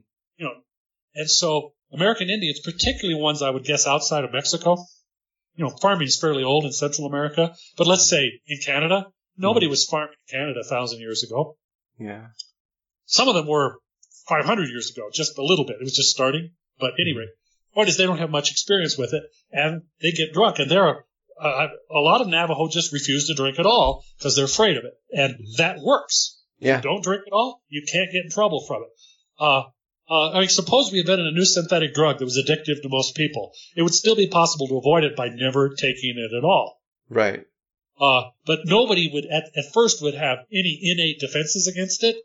I mean, maybe people would vary a little, but nobody would be, you know, immune to it probably. Mm-hmm. Uh, so, by the way, this is actually an interesting difference between alcohol and something like, uh, let's say, fentanyl mm-hmm. or uh, opiates.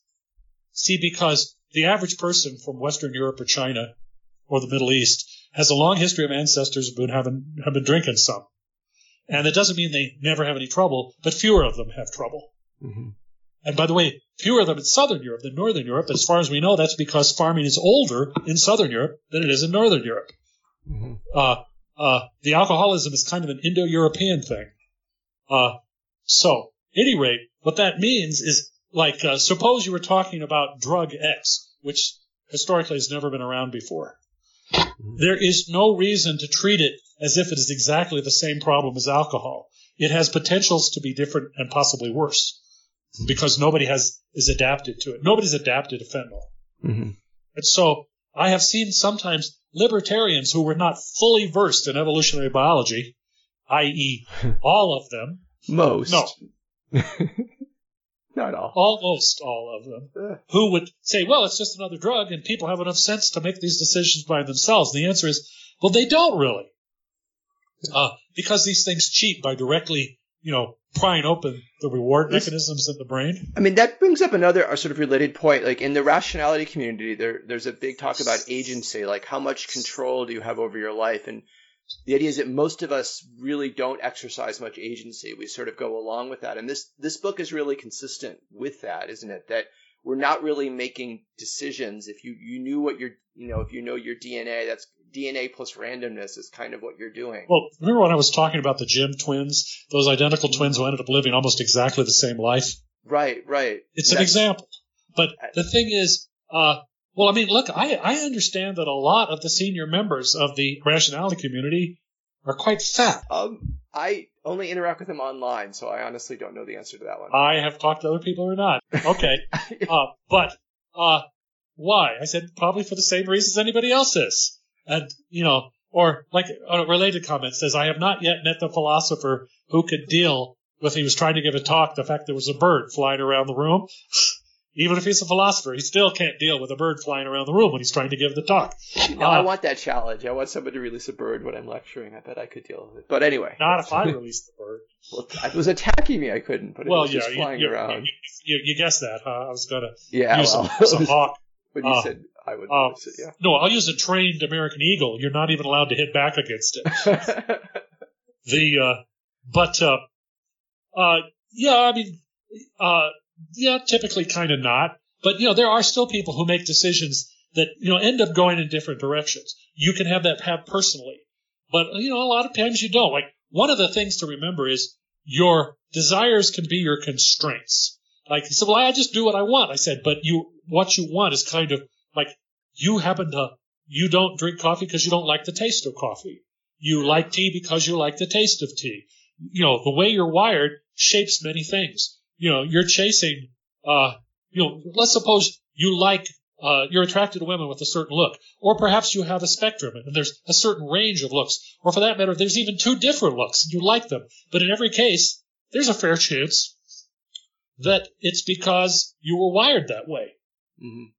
Uh, and uh, yes, that was actually one of the other interesting twin studies. There was a guy who was married to an identical twin, but he had a mistress, which was her her twin, which is, I mean, in a sense, that strikes me as kind of pointless. And certainly if you're looking for variety, I said, let me guess, he, he had a type. Uh, yeah. Uh, and by the way, those two twins hated each other. Uh, uh, but, but, but uh, yeah. but, but that could, how well, much agency do people have? And the answer is uh, not as much as you'd like. Although if you if they did, it might be a society that, who knows, maybe it wouldn't work. I don't know. It'd be, it'd be different from anybody. You'd want to define agency, right, in a way where a, like a, a small change can make a big difference in your life. You could read something and like, yes, I will now do this. I didn't exercise before, but now I realize its importance from this article. Sometimes you run into things like but, that. But this book is saying that's kind of rare because then we wouldn't. Well, but it might. He's, he, he emphasizes, he talks about what is, say, within a certain range of possibilities. But let's suppose, for example, uh, I uh, uh, new options appeared. Well, uh, and you could say, uh, and let's suppose, like there is a possibility that you could take a ride in a spaceship and start a colony on a new inhabitable world.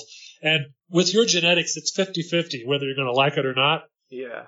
Well, some people like you will go and some people won't. And so certainly, you know, that's an area where big changes would follow. There are, I mean, there must have been some people who were thinking, I'm, I'm thinking about going to America and being a colonist, but I don't know. I mean, they lose, a lot of the ships sink. Yeah. And there must have been, there were some people who were so conservative they would never do it. Or they were so rich they never needed to take the risk. You know, there was a big payoff. You could get a farm. Yeah. Getting a farm in England was very difficult. Land was finite. It was full. It was not impossible. It was very difficult, but it's easy in North America. So you're, so, you know, there was, there's, you're sorting for something, but there also had to be people who are on the edge who might have gone one way or the other. And, you know, if there is such a person, I mean, look, you could gain agency in a sense by flipping a coin. Mm. At least you reduce predictability. Right. In fact, I was thinking if we made an app, you know, how, you know, an agency, I mean, it isn't really agency. It just makes you less predictable. You get the key life decisions, and then you do whatever it says. Of well, course, only people with certain genetics will do whatever. The, oh, the, yes? Yeah, the way you're supposed to do it is, like, have something that goes off at a random period and then really think of whatever you're doing. If you're doing laundry, like, okay, am I using the right detergent? Should I be sending my laundry out? And just, you know, if you're driving to work, think, okay, have I mapped out my route correctly? So just give a lot of thought to whatever you happen to be doing when the buzzer goes off and make but, a conscious, maybe. rational decision. Uh, but... Uh, Most people don't do it much. I mean, and yeah. you know, watching the watching the rationality community, I was saying I know all sorts of interesting things where I don't see them seeking out the unpleasant truth. yeah. Not I, whole areas, and you know some of them. Uh, by the way, some of them do, some of them do to an extent, and I, I know that too. But most don't. Uh, the uh, let alone all the normal irrationality communities. Uh, but. Uh, And actually, I, I think the Bay Area is a more, more place for independent thought because too many people, they, you know, you can have variations in how much people step on you, you know, how if, how much they enforce, uh, and some of it has to do with the technological. Like, if you're an independent farmer, there's ways, you know, and, and you can't be fired for shooting your mouth off. You know, there's still other things that can happen. People might not invite you to parties. They might not want their kids to marry yours, but you are freer. This this is what Jefferson always was talking about. If you were if you were independent in your means, I mean, didn't mean you have to didn't have. To, uh, he was also saying if you don't have to work, but but most people were saying if you just don't have to have a boss, right? If people liked it and they were freer to shoot their mouth off. I mean, they're not necessarily right, but they're freer to have independent opinions. And today, and there's probably no place where it's worse than the Bay Area, where you know you they want you to have the same opinions as everybody else on an ever-increasing range of things. Yeah, I fully expect yeah. somebody to start arguing about what's the permissible kind of, you know, ways to clip your toenails or something. uh, and it, it's ever-expanding. Uh, and the other thing is, in my my opinion, in few cases, is the is the consensus a very reasonable one. Uh, the uh, But, like, here's something. Again, I was fine. I, I disagree with a few things. I disagree with the idea that it's not really meaningful to think of mental illness as a separate category from normality. I think it is. I think it's things that have gone wrong in a fitness sense. Although some mental illnesses could be the extreme of a real strategy. Like, for example, what would you talk about somebody who was so jealous his wife was scared of him and was afraid that if she had an affair with somebody else, he would kill her? Right. That's an evolutionary. By the way, it, I'm not saying he's done it. Right, right. Suppose he is somebody who's clearly quite jealous, but that's a strategy that works. Right, right. And he's like I've heard, like, you know, when the psychiatrists and stuff, they come up with their list of mental illnesses. You can have things that aren't mental illnesses, but they can be labeled as such because we don't like them. Like, mm. here's one. What if you had a guy in the Russian army in nineteen forty-two and it was very clear he was trying to figure out some way to not get up in the front of the battle? Yeah. That's... Well, he said, well, there's something wrong with you.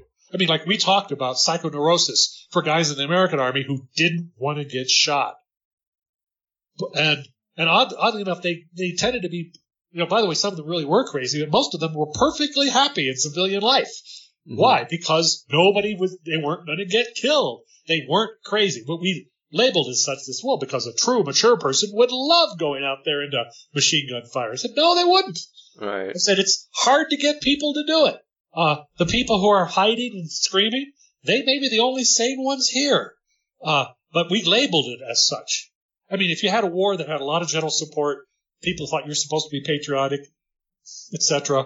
People, you know, will put labels on things that may not be accurate in an evolutionary well, sense. We do that a lot socially, where there's something we kind of know a lot of people want to do it, but we label it as a bad thing, and you're not supposed well, like, to here's want one. To. Suppose somebody found a fifteen-year-old girl att- sexually attractive. Okay, well, that, I think that's like... unnatural, right? Yes. But it's historically been probably not too far from the age of marriage, at least in many cultures.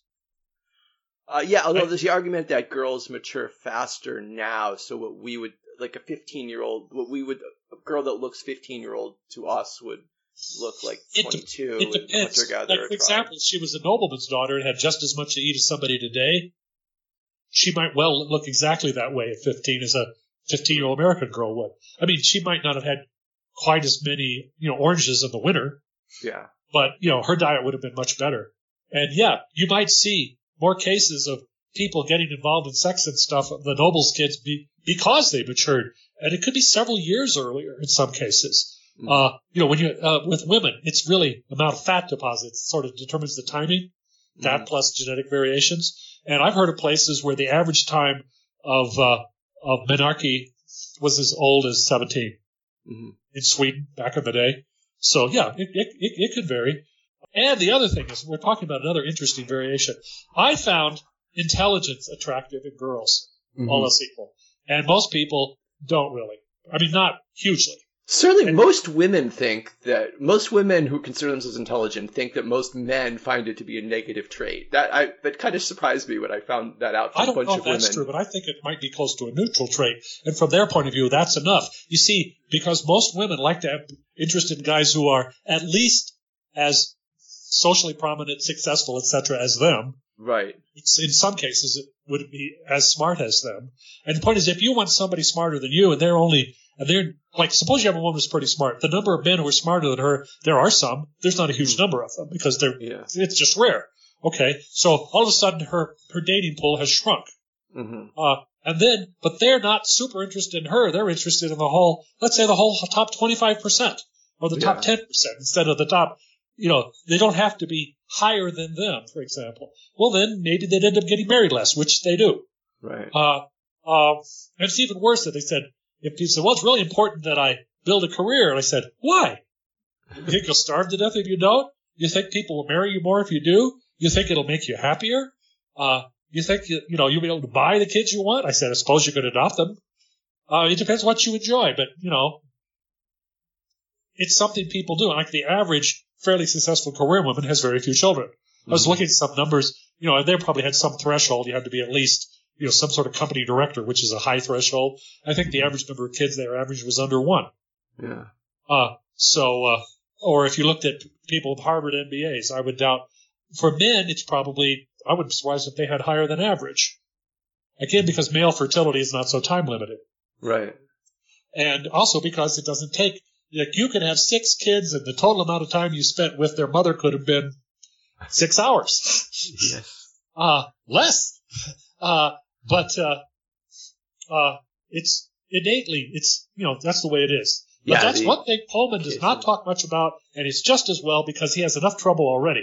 I mean, the things he talks about, and you know, that are generally thought negatively of, that, but they're facts. You know, things like class differences in intelligence, things like the fact that it's strongly heritable, the, the, the facts like it's hard to change. Like mm. he says, you know, like every kid can do X. The answer is no, they can't. Yeah.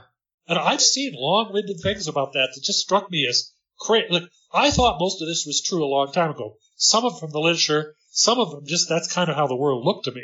I, I so, found that, too, from this book. I mean, it, it sort of confirmed things that I'd already heard from basically you well, know, I actually twin and adoption poems. Studies. I okay. read, you know, I've read some of these papers and things, uh, so more than – but even before I had, I haven't always read them.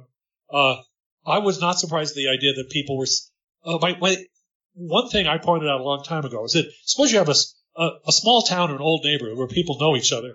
It's easier to see trends if you know, say, both parents and children. Mm-hmm. So if you said uh, – you know, if you're in another place, would say a new suburb, people have moved there. They haven't been there forever. They uh, – it's large. Not everybody knows each other. Uh, you, these trends are not as obvious. For example, I was taking a geometry course when I was – a sophomore in high school. And my teacher says, well, you'll do well. I said, how do you know? He said, because I knew your mother. I taught mm-hmm. your mother. And my mother was did very well in all her courses. She was valedictorian in high school. Uh, mm-hmm. And he thought, well, you know, you'll probably do well too. Mm-hmm. And he, now, it's not one hundred percent predictor. It depends who the father is and so forth. And it depends whether I got dropped in my head and mm-hmm. other things. Uh, but it's it's not – it's it has some validity. Whereas there are lots of people who are taught in school that no such things exist at all. And then when they try, they, uh, you know, like if I do X, these kids from background X will do just as well, but they don't. Yeah, it is cruel to tell kids that, you know, you can achieve anything if you work at it because that, given that it's not true, you have to say, well, you were lazy because you didn't achieve it. Well, it's a, of course we have to. we have to do artificial augmentation of I Q by hooking this, you to this supercomputer, taking these drugs, using CRISPR. Yeah. Look, you know, when people say things can't be done, they're always saying within the universe of methods we use. Right. I mean, there might, for all I know, there is some method that could take kids, you know, whose genetic potential, by the way we could measure it, isn't very high, and make them do far better than they do now. But nobody knows what it is. I mean, I, I, not knowing how to do something is not exactly the same as saying it can never be done anywhere until the end of time. But we certainly don't know how to do it. We have many, and I remember there was one sentence he dismisses about six of these at once, which I thought well of him for. It says, you can't do it with uh, you can't do it with ten thousand hours of work, and you can't do it with uh, uh, by the way, they used to call it positive thinking. Now it's growth mindset, mm-hmm. but it's the same thing, and it's not true. Carol Dweck is full of crap. uh, it's power posing won't do it. I think that's one of the funny oh. ones. If you just stand in a way that you look kind of awkward, that'll make people, you know, think you're powerful or spurred. Or, gee, I wonder if there's a smart pose. Maybe you sit like the, you know, the Rodin statue, statue of the thinker, well, and put your chin on your. Well, uh, well, that's. I mean, that gets into the replication crisis in psychology. Do we have to be worried about the quality of the work that went into this book? That people have tried. Replicate? It all replicates. It's all been done three times. The general reason that's true is they were finding out things people didn't want to hear. Uh, the problem with psychology is almost all of it is is. Things people wanted to believe. Now, by the way, sometimes emotionally, but sometimes just because it would be interesting and would mean I would get some attention. Mm-hmm. You know, some of these things I don't think are deeply connected to politics or your view of the world or fears about bio. You know, some of them are just, wouldn't it be interesting if that were true? And the answer is yeah, but it probably isn't. Most things aren't. So, you know, some of the social psychology replication was stuff that wasn't very ideological, and it just, you know, sounded fun. Like if I talk about, you know, glaciers, everybody will walk more slowly or something. Yeah, but they don't. But, you know, I don't see any ideological implication if they did, okay, uh, or how, you know, that would change everything. Uh, but most of it, but a lot of it was ideological, and to the extent it was, it was probably every bit of it false. So a lot of people don't want, they want to believe that school X or variation of school method X, this kind of teacher, it'll make the kids smarter. What do you think made those other kids smart? Isn't that what made Newton smart, start a special? The answer is, there's never been any evidence for any of this. But yeah. they would, but there was mis- evidence that could be misinterpreted. They'd say, well, look, he sent his kid to a private school. That's why he's smart. I said, he made enough money to send his kid to a private school because he's a successful professional X, which he means he's moderately smarter than average. Mm-hmm. But he's not real super smart. But he's, but, but again, it's still heritable, and his, it shows up in his kids. But, but by the way, it doesn't show up infinitely. Because, like, people say, well, think how smart group X is. I said, well, if you say one hundred thirty-five, the answer is almost certainly not, because there aren't many people above one hundred thirty-five, so no common profession can mostly be people. I said, like, yeah. our lawyers mostly have I Qs of one hundred thirty-five or higher. No. Some do. Can it be most? No, because there aren't that many people in the whole country. Like, or, I, or you know, I may have the wrong number, maybe one hundred forty-five. But, yeah, there. You can't have lots of – and also another thing, suppose you hear about somebody. We think he's got an I Q of one hundred seventy. A priori, your Bayesian estimate is, no, he isn't. Why? Yeah. Because hardly anybody is. Unless he's uh, a theoretical physicist, you should be suspicious. It ought to be high for a theoretical physicist, but it wouldn't be ridiculous. Uh, but, uh, but well, you know, like one thing is – like, there are websites and things. People talk about the I Qs of past presidents. Well, most of them never took a test. Now, mm-hmm. I suspect if you looked at the, the intellectual product of somebody and, the, and you could ascertain it was really him that wrote it, mm-hmm.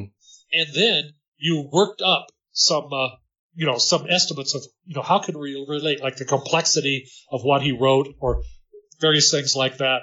Maybe you can make some sort of estimate. I don't really think people have quite done this, but but as and other times you just said, yeah, let's admit it. Everybody knows he was smart as a tack. Somebody like Jefferson, even if you couldn't trust him as far as you could throw him, he was. Everybody knew it. Well, okay.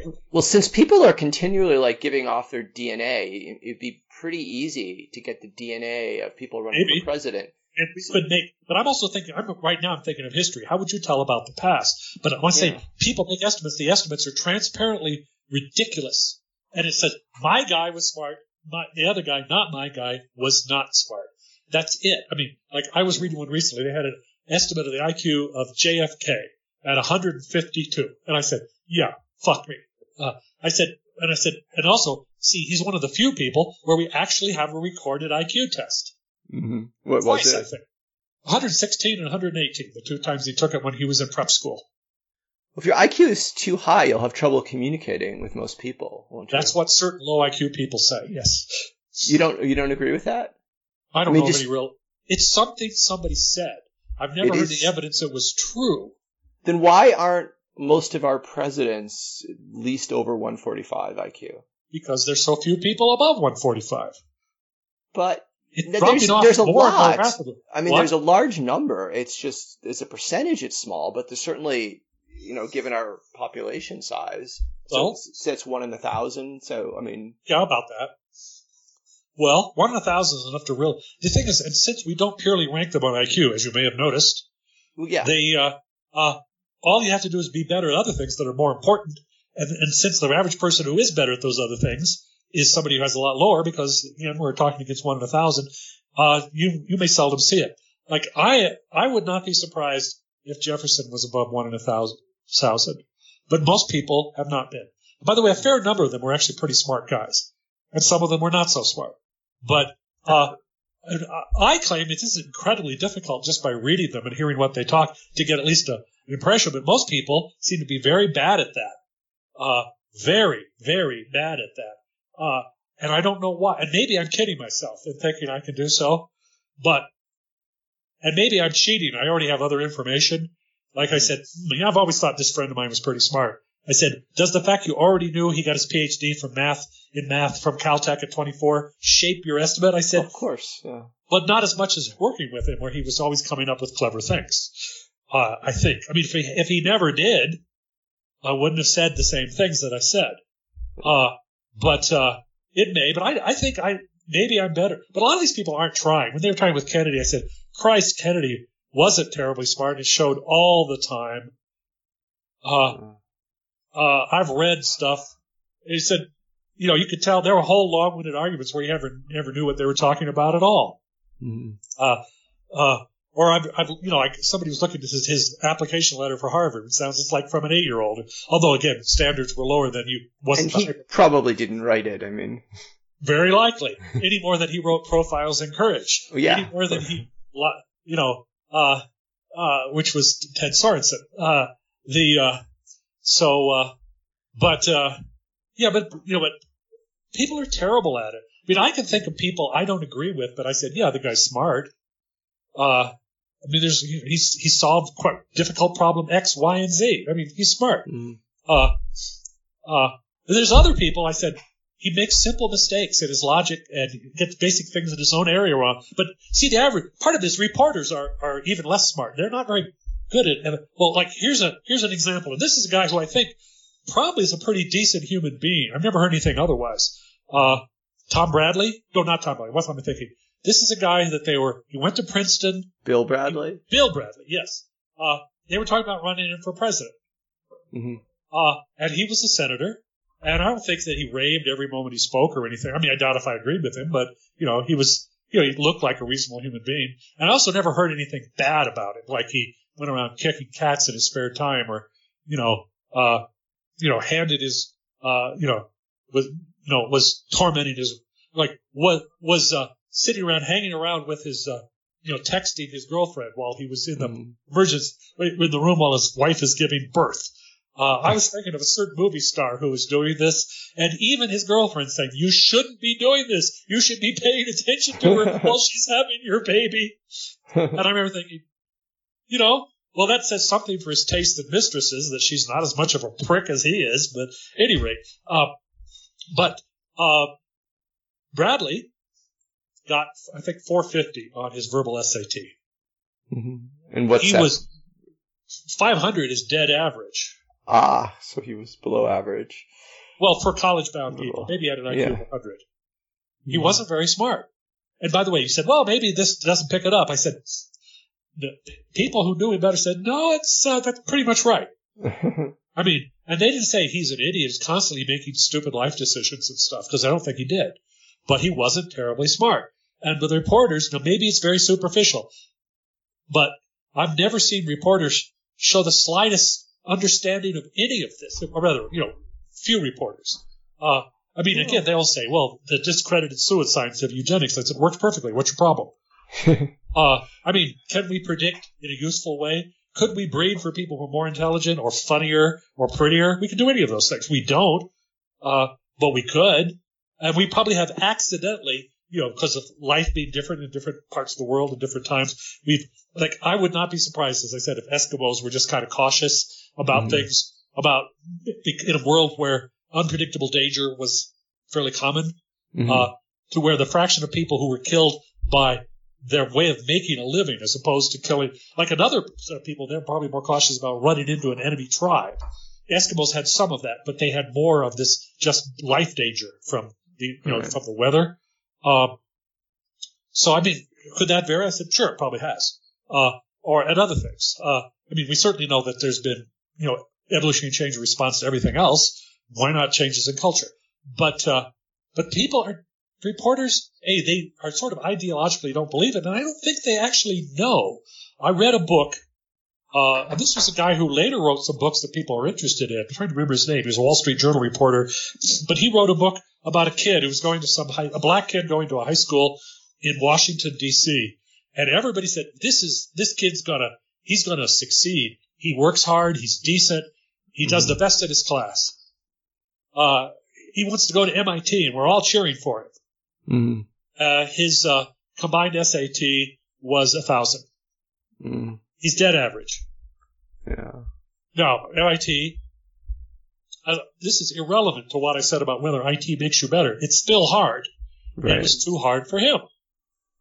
And he went, they had a special summer camp uh, in which they were trying to help uh, minority groups get into M I T, prepare them, sort of a mm. prep camp. And he went, but he it was he wasn't up. He couldn't he, he couldn't absorb calculus that easily. Yeah. Well. Uh and uh, he and you needed to. Okay. So uh, by the way, the star of that camp was a kid who was one one hundred twenty eighth Potawatomi Indian. Mm-hmm. For some reason, at any rate, uh, a credit to his tribe, I think. Uh, but uh, but the, the guy kept writing. He says, well, you know, he could make it. He could make it. I said, there are many things he could do, but succeeding in engineering at at uh, M I T is probably not one of them. Why would you think anything else? And it's just strange. There was another thing like this. David Plotz, who used to run Slate, right? He managed to find some of the people who are in this attempt, the results of this attempt at eugenics. I mean, originally oh, I remember that Nobel paper, Prize yeah. yeah. yeah. Now he found his suggestion reasonable. Was, you know, they don't feel like, we, you know, they promise not to reveal identities if people don't want it. And that's fair. Mm-hmm. And he didn't try to get them, and that was right. But uh, he said, but if people want to talk to me, you know, now that I mentioned the place where many people might see it on the Internet, I'd be interested in seeing what how it worked out in the cases where, you know, people feel like talking about it. So we got to talk to, I don't know, twenty of them or something. Mm-hmm. And none of them fathers were Nobel Prize winners, but they tended to be guys who were very accomplished. Yeah. And guess what their kids were like? Very yeah, more accomplished than average. Now, I think they had one negative because I figure their mothers were nuts. Uh, or at least highly unusual for picking this path. Right. I mean, the only kind of would be, the, the kind of a reasonable case would be is they were married, they wanted kids, and the father was infertile. Right. Then going to this one wouldn't have been too crazy, although it still would have been unconventional. Yeah. But, you know, I'm just a single mom. I'm just going to find some incredibly smart person to be the father and never never hear from him or anything. It's probably silly as well as unconventional. At any rate, those kids were on average much – they were doing much better than average. I must have averaged at least a, in many traits, at least a couple standard deviations above average. But Plotz wasn't convinced. Nothing on earth would have ever convinced him because he didn't want to. He knew this would have – you know, he knew about the uh, – discredited pseudoscience, pseudoscience of eugenics, but it works perfectly well. It, you know, like there are people who are probably immune to this: dog breeders, horse breeders, uh, uh, professional animal gen. By the way, all sorts of geneticists would tell you it was impossible. Now, the better ones would be lying. Now, like suppose we ask Pullman, right? With this, uh, here's here's a, a imaginary thing. This is sort of based on like that Heinlein story. In mm-hmm. that Heinlein story, we had a guy who made a lot of money, but people in his family aged rapidly. He died young. He left a huge fortune to a foundation whose goal was to breed people to live longer. Yeah, time right. enough to love, yes. Right. Uh, uh, the first installation was uh, uh, Methuselah's Children was the name okay. of it. Okay. Uh, back long ago. back. See, there were all sorts of things people knew in the thirties if you read a book that you're not supposed to know now. One of them was about people didn't know as many genetic details of heritability, but they knew exactly how to do it because they bred animals and plants all the time, and it wasn't generally forbidden to know it. Okay, yeah. So in this Heinlein story, what they do is they try to find people who have ancestors that have lived unusually long. Mm-hmm. That's how, because obviously you can't wait till the guy himself is unusually old because it's too late. So you pick, and then you bribe them to marry women with similar heredities, and then you would try to find their descendants. This is running over a long period, and then you're you're paying, you're inducing people. You're not compelling anybody, but you're saying if you do this, you know, like we'll have enough money, all your kids will get scholarships to college, mm-hmm. that kind of thing. You'll you'll you'll be a lot more comfortable. And, and we give you a list of people, not just one person. All you have to do is just, why don't you date one and see if you like them? All right. No, no, you know, Heinlein was something of a libertarian in a complicated, confused way, strongly influenced by whoever he happened to be married to at the time, mm-hmm. because he was once a left libertarian and then he was a right libertarian after he had to get rid of the first wife because she was crazy. Uh, but, uh, uh, but at any rate, the point is, would this work? And the answer is, well, sure it would.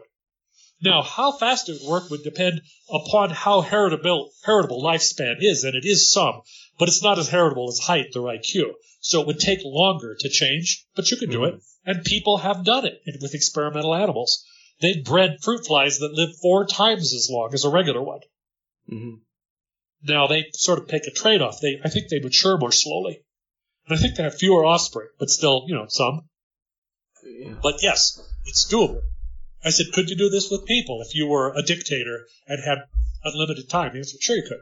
Could you breed people to be smart? Sure you could.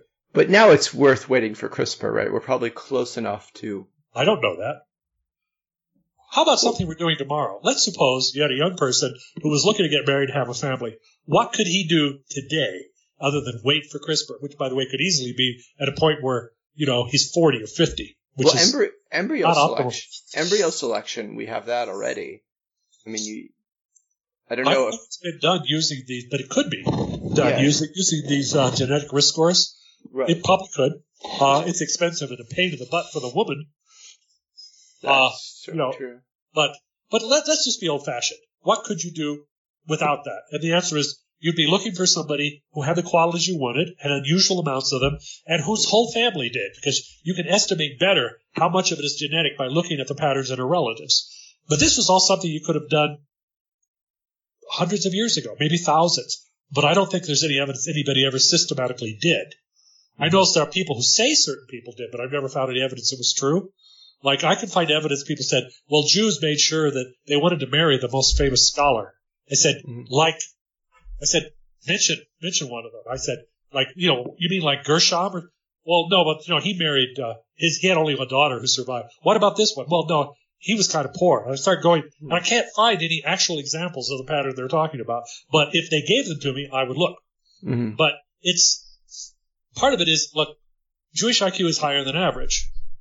But there is no group, by the way, that is in general more opposed to every single point of Pullman's book than Jews. uh, I mean, no ethnic group. You can find occupational groups that were more opposed right. to it. But they don't like it. Uh, and uh They're not right now fanatical practitioners of it because, I, you know, they, there's a lot of outmarriage, and I don't think mostly, uh, most of the time people are not, you know, you have some powerful rich guy who can make many choices. He doesn't say, I have to have her. That girl is so smart. Yeah. I mean, it could happen. Have you ever heard of an example? Well, I mean, I haven't heard, I really don't know many examples of how rich people choose their mates, though. Well, you read about it in, in the tabloids because they're quite comical in many cases. I mean, they'll marry actresses. I mean, this is sort of the opposite of marrying for brains. Uh, I mean, you know they do. I mean, I uh, I know of no sign that they're, you know, raiding the study dorm for wives. Uh, I know of no sign that they're picking all the valedictorians. I have, I can't really think of a single example. I mean, did Bill Gates marry somebody else as smart as him? No. Well, I, yeah, I don't know how smart his wife is. You remember that little paperclip thing that would yes. always be nagging at you? Yes, yeah. That you wanted to strangle if it had just had a neck? That was her project. Well, that, she, she must have been reasonably smart to have gotten to that point in Microsoft. I mean, perhaps she was unwise, since everybody I knew hated that paperclip. Uh, and I don't see a lot of paperclips around nagging us today. Uh, the uh, she's also involved involved in a number of projects uh, with the Gates Foundation, and all of them assume that every line in this book by Pullman is wrong. Mm-hmm. So they, you know, we will try to. Uh, Uh, like we'll try smaller schools because they'll probably, you know, maybe schools have three hundred people in them rather than one thousand. It'll make a big difference. Yeah. What difference did it make? It didn't make any difference. Or we'll try to get, you know, to get teach more, a higher fraction of teachers that pass certain qualification things. You know, basically, you're trying to get smarter teachers. But they also do some things with like malaria prevention, where they're among the most effective charity, though. So, well, if they ever get it to work, I don't think they quite have yet. You know, there are different ways to go wrong. One is to try things that had never had a chance. Yeah. But it's possible to try things that are worthy but are a little too difficult for the for what we know. Mm-hmm. I'm not – by the way, if they get a working malaria vaccine, I'll take my hat off to them. It's, a, it's an important thing. But I think so they far, are already. They're contrib- I mean, they're contributing a lot of money to malaria eradication efforts, so they are doing a lot. Well, that's a separate thing than the vaccine. The vaccine is the yeah. one that could be just too difficult for our skills at this time. But I like to contrast it with the early days of the Rockefeller Foundation. And they, I think they must, well, maybe it was a riper time, you know, they hired better, but they had knocked it out of the park repeatedly. They did work that was fantastic that nobody else was going to do. And they did it three or four ways. Uh, they were largely responsible, responsible for eradi- largely eradicating hookworm in the south part of the United States. That's a very valuable thing to do. They But also in pure research, they would do things like, you know, you're working in a problem that's very difficult. It's just on the edge of what we can do. You have, as long as you ha- want to work on it. That was trying to find the chemical basis of heredity. Most people said, well, it's got to be protein, right? It's always protein. Mm-hmm. But there were some hints that it was not, that it might be nucleic acids. Mm-hmm. There was a way you could take a killed bacterium that had a certain characteristic, and if you mixed it in with related bacterium that not, did not have that characteristic, some of them would pick it up. The question is, what's being transferred? And it didn't look like protein. And they gave this job to Oswald Avery mm-hmm. and some of his colleagues, and they spent the next fifteen years beating the question to death because you know, the tools were just barely adequate to try to find is it protein or not. And mm-hmm. they showed that D N A is the material of heredity. Mm-hmm. It is like the most important discovery happened during the time of the Nobel Prizes that didn't get a Nobel Prize. In fact, it's far more important than most of the ones that did. Why he didn't get it, I don't really know. Mm-hmm. Uh, but uh, anyhow, I think that if you incorporated the sort of things that are known in this book, uh, many of our social policies would be different because our policies usually explicitly assume that every statement in this book is false. You know, we can make anybody be anything. Anybody can be anything. So uh, if, this, if we accepted this, and we would probably spend a lot less on government programs and maybe give the money, just give money to people, have basic income. Maybe we'd, maybe we'd look for other things that do work. Like when I said, the things we're trying don't work. That's not the set of all things. Right. Uh, there is room to think about other things. Uh, like what if we found another thing like iodine deficiency, but we hadn't recognized it? That could have a huge payoff. I mean, I don't it, – it's not obvious, but that doesn't mean there aren't other things. Well, what, here's my, my guess. Yes, whatever Adderall helps with, that's the deficiency that would increase people's ability to learn. I mean, Adderall – I doubt it. I mean, really? I, I think it – my guess well, is Adderall no is effective. I have yeah. no experience with it, pers- no personal experience. I know that there's vast differences in how different countries hand it out. Mm. Uh, I mean uh, – Like, it's handed out a lot less in England than the United States. Diagnoses of A D H D are rare as as hen's teeth in England, and they're very common here. Like, there's places you can have a school where ten percent of the of the boys are diagnosed with A D H D, and that never happens in England. And I, it's differences in diagnostics. And also, they hand out a lot more Adderall here than we do there. But I'll tell you, on things like PISA and stuff, they don't do worse. Comparable students probably do a little bit better, not much. Uh, but uh, I mean, by the way, there's all sorts of interesting implications to this. Uh, I said, suppose you, you know, you have a particular profession is on average uh, smarter or dumber because mm-hmm. those are the character, or perhaps more patient. You know, it could depend on what the requirements of the job are, the requirements of the path to the job. But if, if for example, you took a group of people from that profession and then started a colony with them, they'd be different from the average human race. Now, that's one, like, to what extent have, have founder effects ever been important in shaping what people are like in different places? Uh, I heard somebody make an estimate recently that the people who were looking to take a chance and make things better, an awful lot of the people in Scandinavia like that moved to the United States. Ah, so Scandinavians are more conformist now. Perhaps than they were in eighteen hundred. It doesn't strike me. I mean, I don't think that's proved, but it's not implausible. And one of the things you need is you need a big fraction of the total population to move to make a very big shift. And in right. that case, it's about a third. Mm-hmm. That's a big fraction. Yeah. Uh, uh, so things, or, I mean, other things like that could happen. I don't think they very often did.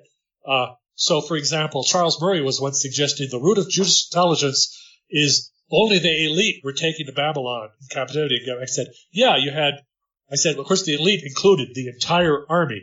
You really think, you know, that was a super selected group? Uh, what you didn't take is, you know, some of the dirt farmers. And for all I know, when you came back after, you all married with them anyhow. Because one way you can tell they must not have is things in the Old Testament telling people to stop doing that. You know, when you have a lot of things where the preacher spent a lot of time telling people to stop doing X, it's not because they never, it never happens. It's yes. because it happens yeah. all the time. Uh, or for that matter, you know, since we now know more about Jewish genetics, who are the main ancestors of Ashkenazi Jews? Not anybody in the Middle East. They are part of it, but they're about forty percent. Mm-hmm. It's mostly Europe. So something that's supposed to have happened in the Babylonian captivity wouldn't have, if there was something that happened, it would have happened less with the Ashkenazi Jews than any other Jewish group. Mm-hmm. But it happened more with the Ashkenazi Jews than any other Jewish groups. So that theory is wrong. Uh, I think I once suggested to Charles that he did this just to show how independent-minded he was at the A E I. That's a joke. Uh, okay. Uh, the, uh, but, uh, by the way, they once invited me to give a talk about, the... uh, you know, Jewish uh, selection hypothesis. Mm-hmm. But I didn't go. Oh, why not? Because I was afraid I would lose control and kill all of them. Is that because of what they did? In, because of what they advocated for in Iraq, or uh, among other things. But that, as much as anything, I said, "You are the stupidest mutants that ever walked the earth," oh, and I would be happy to personally beat up every one of you. And um, they're one of the few groups where you would face threats of violence from the audience. I figure they'd all run. I could take them on one at a time. Uh, I wouldn't worry too much about most of the groups that do threaten violence because I don't think they're very fucking good at it. Uh, I'd particularly, I mean, but I might cheat. I might send my oldest son. Although he's kind of mild-mannered, but that's good because then he would never start it. But I'll tell you, he wouldn't have a whole lot of trouble in finishing it. I mean, but these guys are not terribly good at this stuff.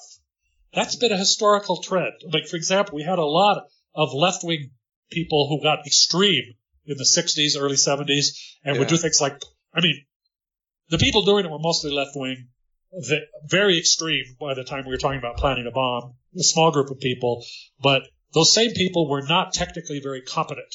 Mm-hmm. So they were more likely to kill themselves than other people, which is good, but it is a sign of incompetence. Yeah. Uh, you know, like that Greenwich Village townhouse where they were building a bomb. I think they blew up, what, two guys were working with the bomb, and they had to find shreds of them. Somebody else was killed by the concussion. I think it only killed three. I remember two others had their clothes blown off and escaped and went underground for a while. But I, I remember guys who blew his own hands off. You know, they, they weren't very good. They weren't any of them engineering majors, which is funny. Why would that be? Uh, but they were. They tended to be liberal artsy. Mm-hmm. And uh, at any rate, the uh, uh, uh, but yeah, I, I was invited to A E I, but I thought, you know, that it would be bad if I killed them all. So yes, I, uh, I, th- I think there's even a law about it. Uh, there probably is, although under the Clinton administration, they might not have enforced it. So. Uh, well, there's also many states have a rule that vermin are, you know, like there's a season. Only certain weeks of the year are you allowed to hunt deer. Yeah. Over certain weeks are you allowed to hunt quail, but in some states, vermin are always in season. I okay. I like the A E I overall, so I don't agree with this uh, assessment, but uh, I think they've been a bad influence on everything involving foreign policy, and I don't think they've been a good influence on anything else. For example, uh, on educational stuff, everybody's a bad influence because I mean the most you can say is some people say let's not spend the money, right? But even they don't understand what's going on as well as a dog breeder. Well, you, yeah, you can't. But I mean, you can't talk honestly about this in the public sphere, unfortunately. I mean, maybe this book will slightly change it if it'll inform. Uh, it pulls a couple of punches, but not. But you know, there's certainly things he says that people don't want to hear. No. I mean, I, some of them, I think people are more sensitive in England than here. Like, like if you talk about average I Q differences in classes, which he's talking about a little more in. Mm. But he, he definitely thinks they're there, and they are there, and that they're here. And they explain why, you know, again, the kids of the lawyers are more likely to pass a high bar than the kids of the non-lawyer. But mm. uh, uh, and people may be irritated at that in England. I think historically there's been more. Yeah, they're more class conscious than we are, both positively and negatively.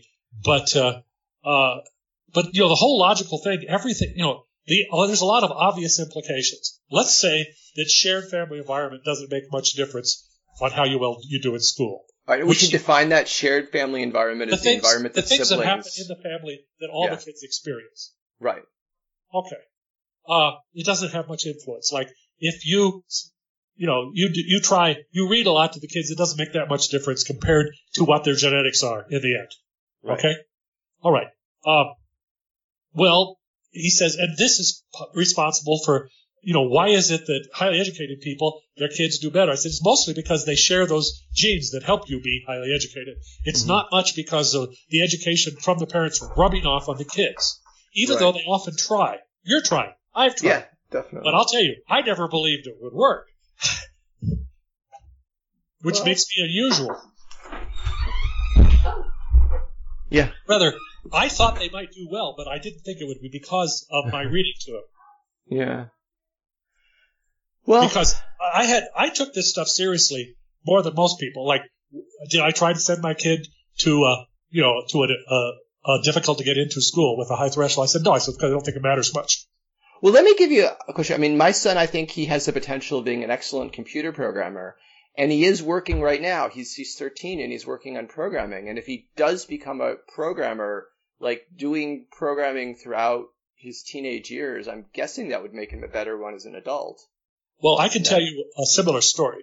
One of my twins, uh, he got exposed just a little. He never actually read a book and he never mm-hmm. actually had a course. But I said, well, hey, I'll install, I'll install, uh, excuse me, I will install a Python Uh, compiler uh, and environment on your computer if you want to try it. You might want to try it. And then I found this site, which I think I may have mentioned to you, this thing, the Euler Project, where they have oh, yeah, little yeah. little computer problems of increasing difficulty. Yeah, that's a great site, yeah. And uh, and I mentioned it to him. And, uh, and there are certainly math- many mathematics books lying around the house, none of which he has ever read except maybe one. Mm-hmm. Uh, okay. So and then he started doing this. And he and he looked up things online to see, well, what's the format? You know, what's the, you know, how do you write things in Python? Because he'd never done it. I think I left a book out if he wanted to look at it, but he didn't look. He mostly looked up examples online. And then he started doing it, and they started doing it more, and then he started doing it faster, and then he did eleven in one day. And I said, this is ridiculous. Uh, and he started doing more and more and more of it. And then the summer of his junior year, he said, yeah, you should probably do something mathy. I mean, you're always getting straight A's in math or anything. You want to go to a math camp? No. Oh, well, you don't have to.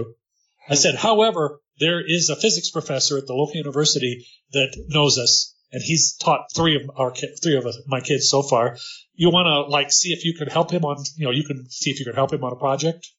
Mm-hmm. And he ended up doing a lot of the software, including inventing a new algorithm that he's putting a first author article out on before the end of the year. Now that he's a freshman in college. Now, how much effort do we probably put? I was perfectly willing to put effort, but he, he either didn't want to do it or he was going to do it by himself. Not a yeah. whole lot of effort by me or anybody else. He didn't learn any of it in school. Mm-hmm. He just said, oh, yeah, I could do that. And again, the internet opens up a lot of doors for those who want to go down them. yeah. some of them, including probably the door that Bluebeard told you not to open. Uh, yeah. But the point is, somebody who's interested, you can spin up to be a pretty decent programmer, even to the point of doing a few things that no one's ever done before in a year and a half from nothing. Mm-hmm. Yeah, that's With true, no but... formal instruction of any kind. And I bet your boy could, too, if he felt like it. And that might depend on what year, well, how old he was. Maybe now he feels like it. Maybe he won't feel like it when he's sixteen. Maybe he'll feel like yeah. it again when he's twenty. I don't know. I mean, but uh, but there have been cases where, you know, you have to think that having, you know, the best instructor in the world combined with the guy who had the greatest capacity in the world didn't hurt. Mm-hmm. Uh, I mean, evidently Feynman had, like, you know, maybe the best calculus instructor in high school anybody's ever seen. Uh, didn't hurt. I mean, he taught him things. You know, this is an interesting exception. He taught him certain techniques that very few other people know. Mm-hmm. So, for example, when Feynman was excelling in the uh, in math contest in in the Putnam, yeah.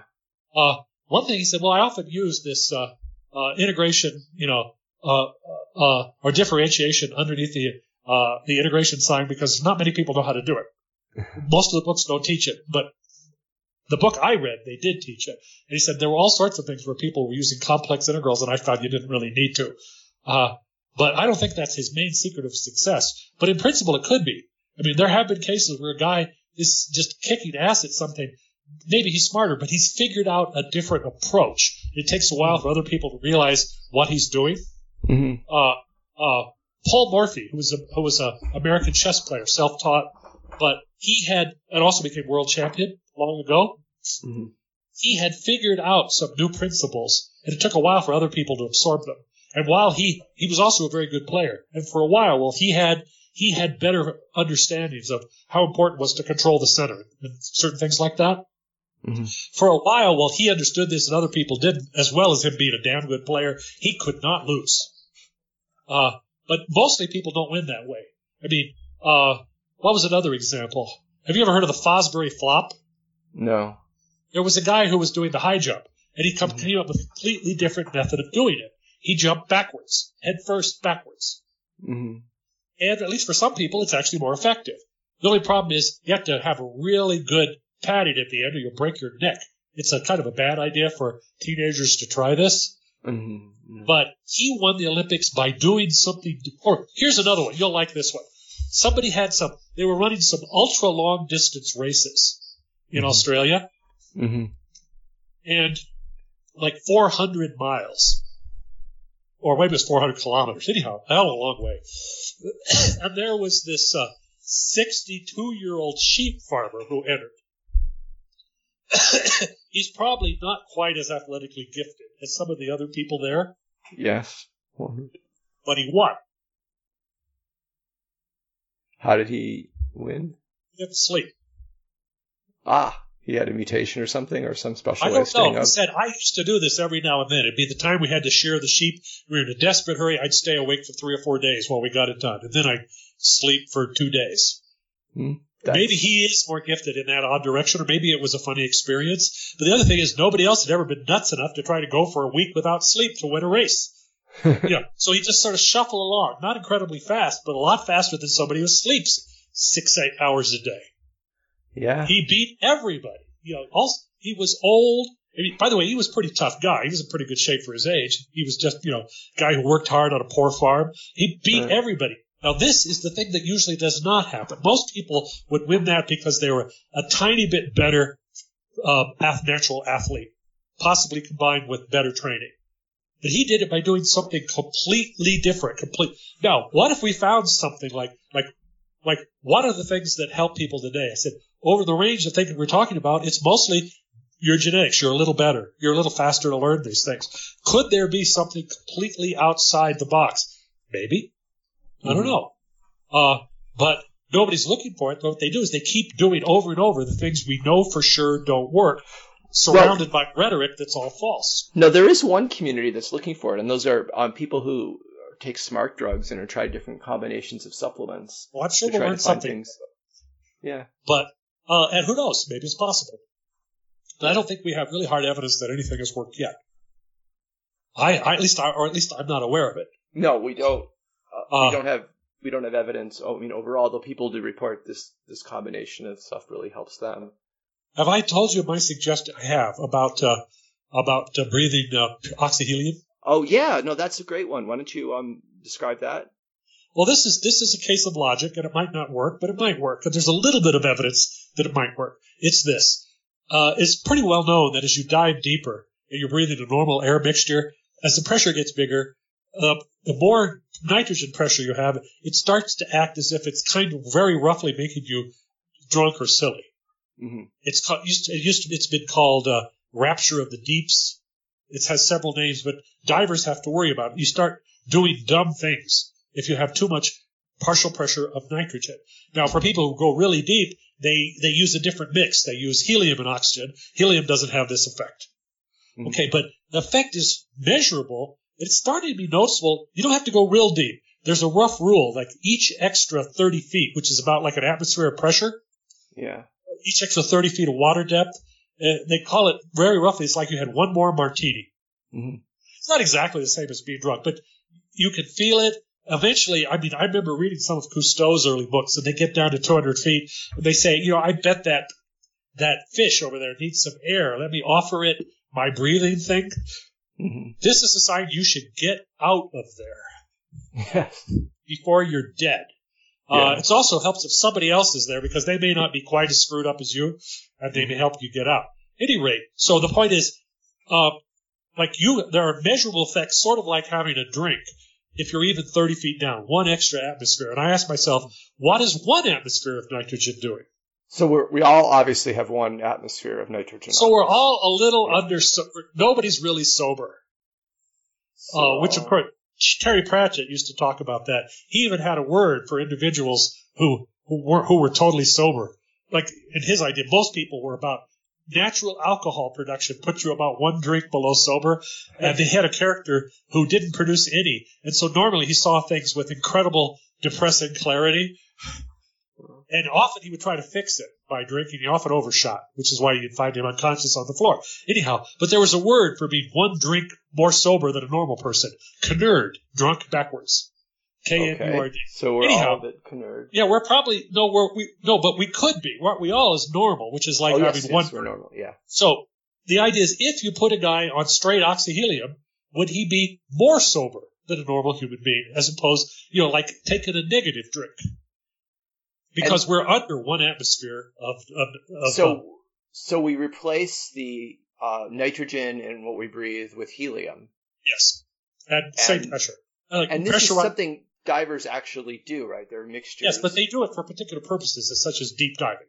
Right. They aren't doing it as part of a cognitive experiment. So although this would be a relatively easy test to sure, perform. Sure. You can just go down and buy buy a couple of tanks of oxyhelium. And then you can buy. I mean, people use them. Uh, yeah. I mean, it's not it's not dirt cheap, but it's infinitely cheap compared to most of the things people try. Uh, okay, and there is evidence. I mean, at least there's an old report. I re- I remembered it. I was able to talk about it enough. Somebody else was able to dig around on the internet and find it. People's reflexes under oxyhelium apparently were faster. So, so maybe like this is how operations should be performed. That surgeons, you should replace all the nitrogen in the operating room with helium. Con- con- you should con- you should pressurize the White House, Congress, head. Yeah. The better well, hedge funds. No, no, there we should add nitrogen. Congress, we want maybe we don't necessarily want to make them better, right? We, that's the hard one. Well, that, that's a complicated question, but yeah. For example, like let's suppose this it becomes known. We, you know, like the physics department will all be pressurized. Yeah. The sociology department will not, because there's no hope anyhow. Uh, uh, and it, you'll be like when you. And the other thing is, if you talk to somebody in a pressurized building on the phone, they'll all sound like uh, Mickey Mouse, because the speed of sound is about five or six times higher in helium than it is in oxygen, and so this, and and so everybody's voice sounds much higher. Wait, we got to get a judge to order this for schools in underprivileged areas. That this is a possible Although every, way. Really, everybody would benefit from it. No, no, but but that they, there's not a constitutional obligation given to everyone. But if you could show this will definitely improve test scores, then we order it. That would be interesting. Only yes, the worst schools will be pressured. Right, and right. No, but then, that could work. We could you'll always have the windows blowing out. And, and, and wow. helium leaks really easily. It's a very small inert. It's hard. You know, making a making a, an old school building helium tight would be truly challenging. We could put it uh, under a dome or something, right? That would probably be the way. I was thinking. I was imagining. You know, Renaissance, which is like considered the best of the hedge funds. Although, you know, we don't hear about hedge funds as much as we did. I think their profit margins have gone down a lot. Yeah. Uh, partly because if they did anything right, they again, they could compete each other. Like I was saying a long time ago, you get to copy the thing that works. I think they're uh, using A I and they're gonna, they're doing well, no wonder they're not doing anything. Uh, yeah. We don't really the, know how they're doing now. Well, we know their profit margins, they've dropped. Some, I mean, some of them haven't been beating the market the way they used to. Yeah. Maybe, maybe insider trading has become more difficult. There's um, a lot going on that we probably don't see. It doesn't have to be privately, I mean, publicly traded companies that are doing it. No, but a lot of them are. Uh, yeah. and, and they haven't, they're not as spectacular as they were. But at any rate, uh, the point is, if this works, you can tell important people because they'll have ridiculously high voices. And there's probably massive economies of scale, right? Because if you, you triple I would the rather, area underneath it. I, I would rather just put a dome over the, you know, put a dome over Caltech.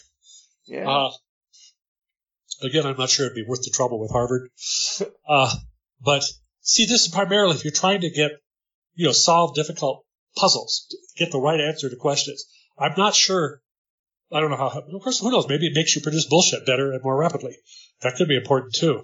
Uh, I wonder if you'd recover better from operations. If you, you had a wing of a hospital, people undergoing the operations, would your, would it be, would so you have a higher survival rate?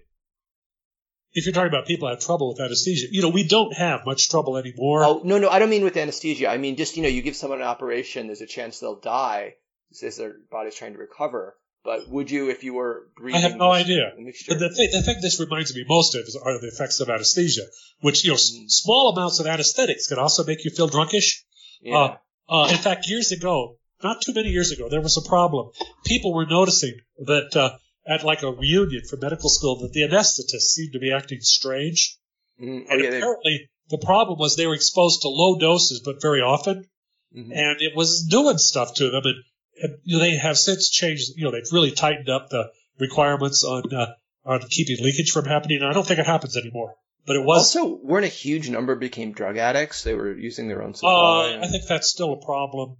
I mean, uh, having all of these powerful painkillers available Uh, is a temptation, and people in hospitals, nurses as well as physicians, have a higher rate of it. I mean, there may also be other reasons involving stress or something for certain kinds of physicians, but mostly it's just availability. And yeah. many a guy has, has had his career damaged or ruined by becoming, uh, or even killed himself accidentally, usually with an overdose. It's a, it's a situational thing, I think. Uh, yeah. uh, uh, But, uh, yeah, it's, it's a common thing. Uh, um, and, uh, another thing is you can often go a long way before you get stopped because doctors don't like to inform on each other. Uh, I mean, there's doctors that are terribly dangerous and nothing happens to them for years yeah. because, you know, doctors don't like to inform on well, each other. No one does. The same with police, right? I mean, it's... there are physicians who have killed more people than any cop ever born. Uh, that, there was a case in Mexico uh, that was of interest. They had, uh, at the university hospital, they had a woman who was running their childhood leukemia program. Some improvements were made in treating uh, that increased the survival rate from, let's say, fifty percent to seventy-five.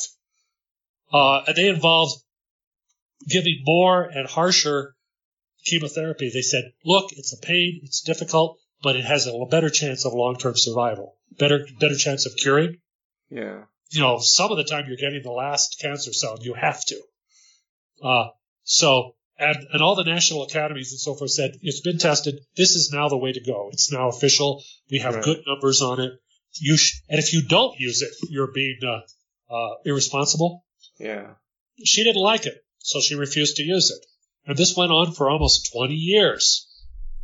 And the problem was most of the people treating were people who were poor and, you know, not super educated, not the sort of people who tries to spin up and know more about leukemia than mm-hmm. the doctor does because, you know, because they can and because it's their kid. These mm-hmm. people were concerned about their kids, but they weren't as educated. They weren't ready to uh, jump in on this sort of thing. And right. they didn't know that it wasn't being done in the best available way. I mean, yeah. they were losing that twenty-five percent. Or, I mean, those were approximate numbers, but it was something like that. And they lost them for years. Yeah. Like ten years or more. And then fine. And the thing is, when you had, uh, when you had interns joining this program, they knew it was wrong because, you know, they could read. Yeah. But, and some of them were arguing with her, and it went on and on and nothing changed. And finally some people turned her in. And then she resigned and she gave up her medical license, and, and the uh, survivors sued the, the university for all the money in the universe. Yeah. But nobody wanted to turn her in. I mean, she wasn't stabbing them, but she was deliberately picking a fifty percent rather than a seventy-five percent survival strategy. And that, she was losing a quarter unnecessarily. And, uh, uh, although, you know, I've been thinking about it. I said, you know, since we know that in the past medical doctors were not actually useful, but mm-hmm. they still did things, you know, it's probably true that the average guy with a big practice effectively mm-hmm. killed many more people than if he'd never taken his hands out of his pocket. I mean, things like if you treated pneumonia by bleeding them, which yeah. was routine, it did something like triple the death rate. And, and, and not from one to three percent, you know, from like, you know, from a big number to a much bigger number, twenty percent this, to sixty. Yeah, this is the value of you of having statistics, right, of keeping track of these things, not just oh, well, relying on I mean, intuition. Uh, I mean, and it went on for thousands of yeah. years. Uh, well, I mean, like when somebody says, well, so-and-so in the Middle Ages was a physician, I said, well, then he was worthless. I mean, yeah. I would, you know, the average pickpocket, the mm. average guy who robbed people in the streets was a more positive force than the average doctor. It's in, you know, people don't seem to take the implications. What you do doesn't work, but you still do it. Mm. Uh, I mean, it's it's an interesting thing. Uh, uh, in fact, I think, you know, maybe if you had a story, it'd be interesting if you had a story in which doctors knew they were doing it, that they were. Uh, you know who you, the only people you compare them to? Uh, who? Well, you ever heard of the thugs in India? Yeah, yeah. People who would mix in with a bunch of travelers and then strangle some of them yeah. and hide the bodies? Yeah. Only if, probably some of them were comparable with doctors and how many people they killed. uh, it's, uh, you know, doctors as a secretive dark force, except I don't think they were. I think they just didn't know what they were doing. I have no reason to believe any of this was deliberate, but it'd make an interesting story if it was. Yeah. Uh, but, uh, but, you know, back in educational policy is like, I have a very depressing and I think reasonable thought. Which is? You'd realize people really want the way that your parents did things to you to be important in forming your capabilities and your personality later. But all the mm. evidence is that, you know, at least within the normal range we see, it's not. Right. Uh, okay. You realize one of the reasons they think that? Because of genetics? That's... Yes. Yes. So, how optimistic should Pullman be that everybody will just drop everything they've said their whole lives and say, hey, fuck, I was wrong. Yeah. Uh, or for that matter, new people running into it. Well, uh, there's the Brian Kaplan argument, who wrote Selfish Reasons to Have More Kids, and he's like, look, you don't really have to pay that much attention to your kids. It's not... You don't have to be a helicopter parent. It doesn't hurt. So if you want to have four kids and just kind of take care of them a little bit, you're not really hurting them. So maybe I was convinced those people all of this while he was probably still in preschool. Well, I I believe most of yeah. these things. And by the way, to some extent, leading on the scientific literature a long time ago. I mean, in other words, I don't disagree with him, but it's not news to me. And it wasn't news to the average person in nineteen fifty either, because you know they let people, they let kids play on their own a great deal more. Knowledge has to be rediscovered. So. Apparently over and – well, here's another yeah. example. Like I don't think – like I said, I don't think people have are inherently – I think people enjoy cruelty. They're probably just as many people as they ever did. Mm-hmm. And vice versa. Uh, I don't see any particular reason – partly because the time frame has not been long enough that you would suspect a lot of – I mean like nor have I had any special reason to think that cruel people had a lot fewer children or anything. Right. I mean it's implausible there's been a lot of change since eighteen hundred, since, say, George and England. Yeah. Um, but, uh, but there's other things like that. Like, like, you know, young people find it not impossible to get excited about going off to a war, particularly before they've, before they've experienced it.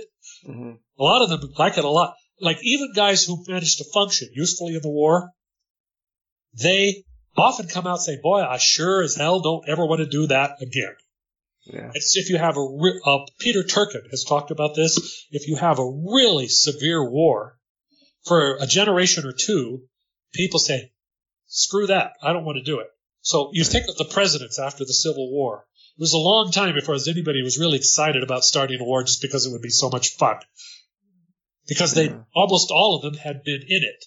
Ulysses S. Grant, by the way, he also had another advantage. People didn't, all the people didn't want to start a war with him. Well, yeah, of course. Because he knew how. But even other guys, Rutherford B. Hayes had been a general. Garfield was a, you know, all most of these guys have been through the Civil War.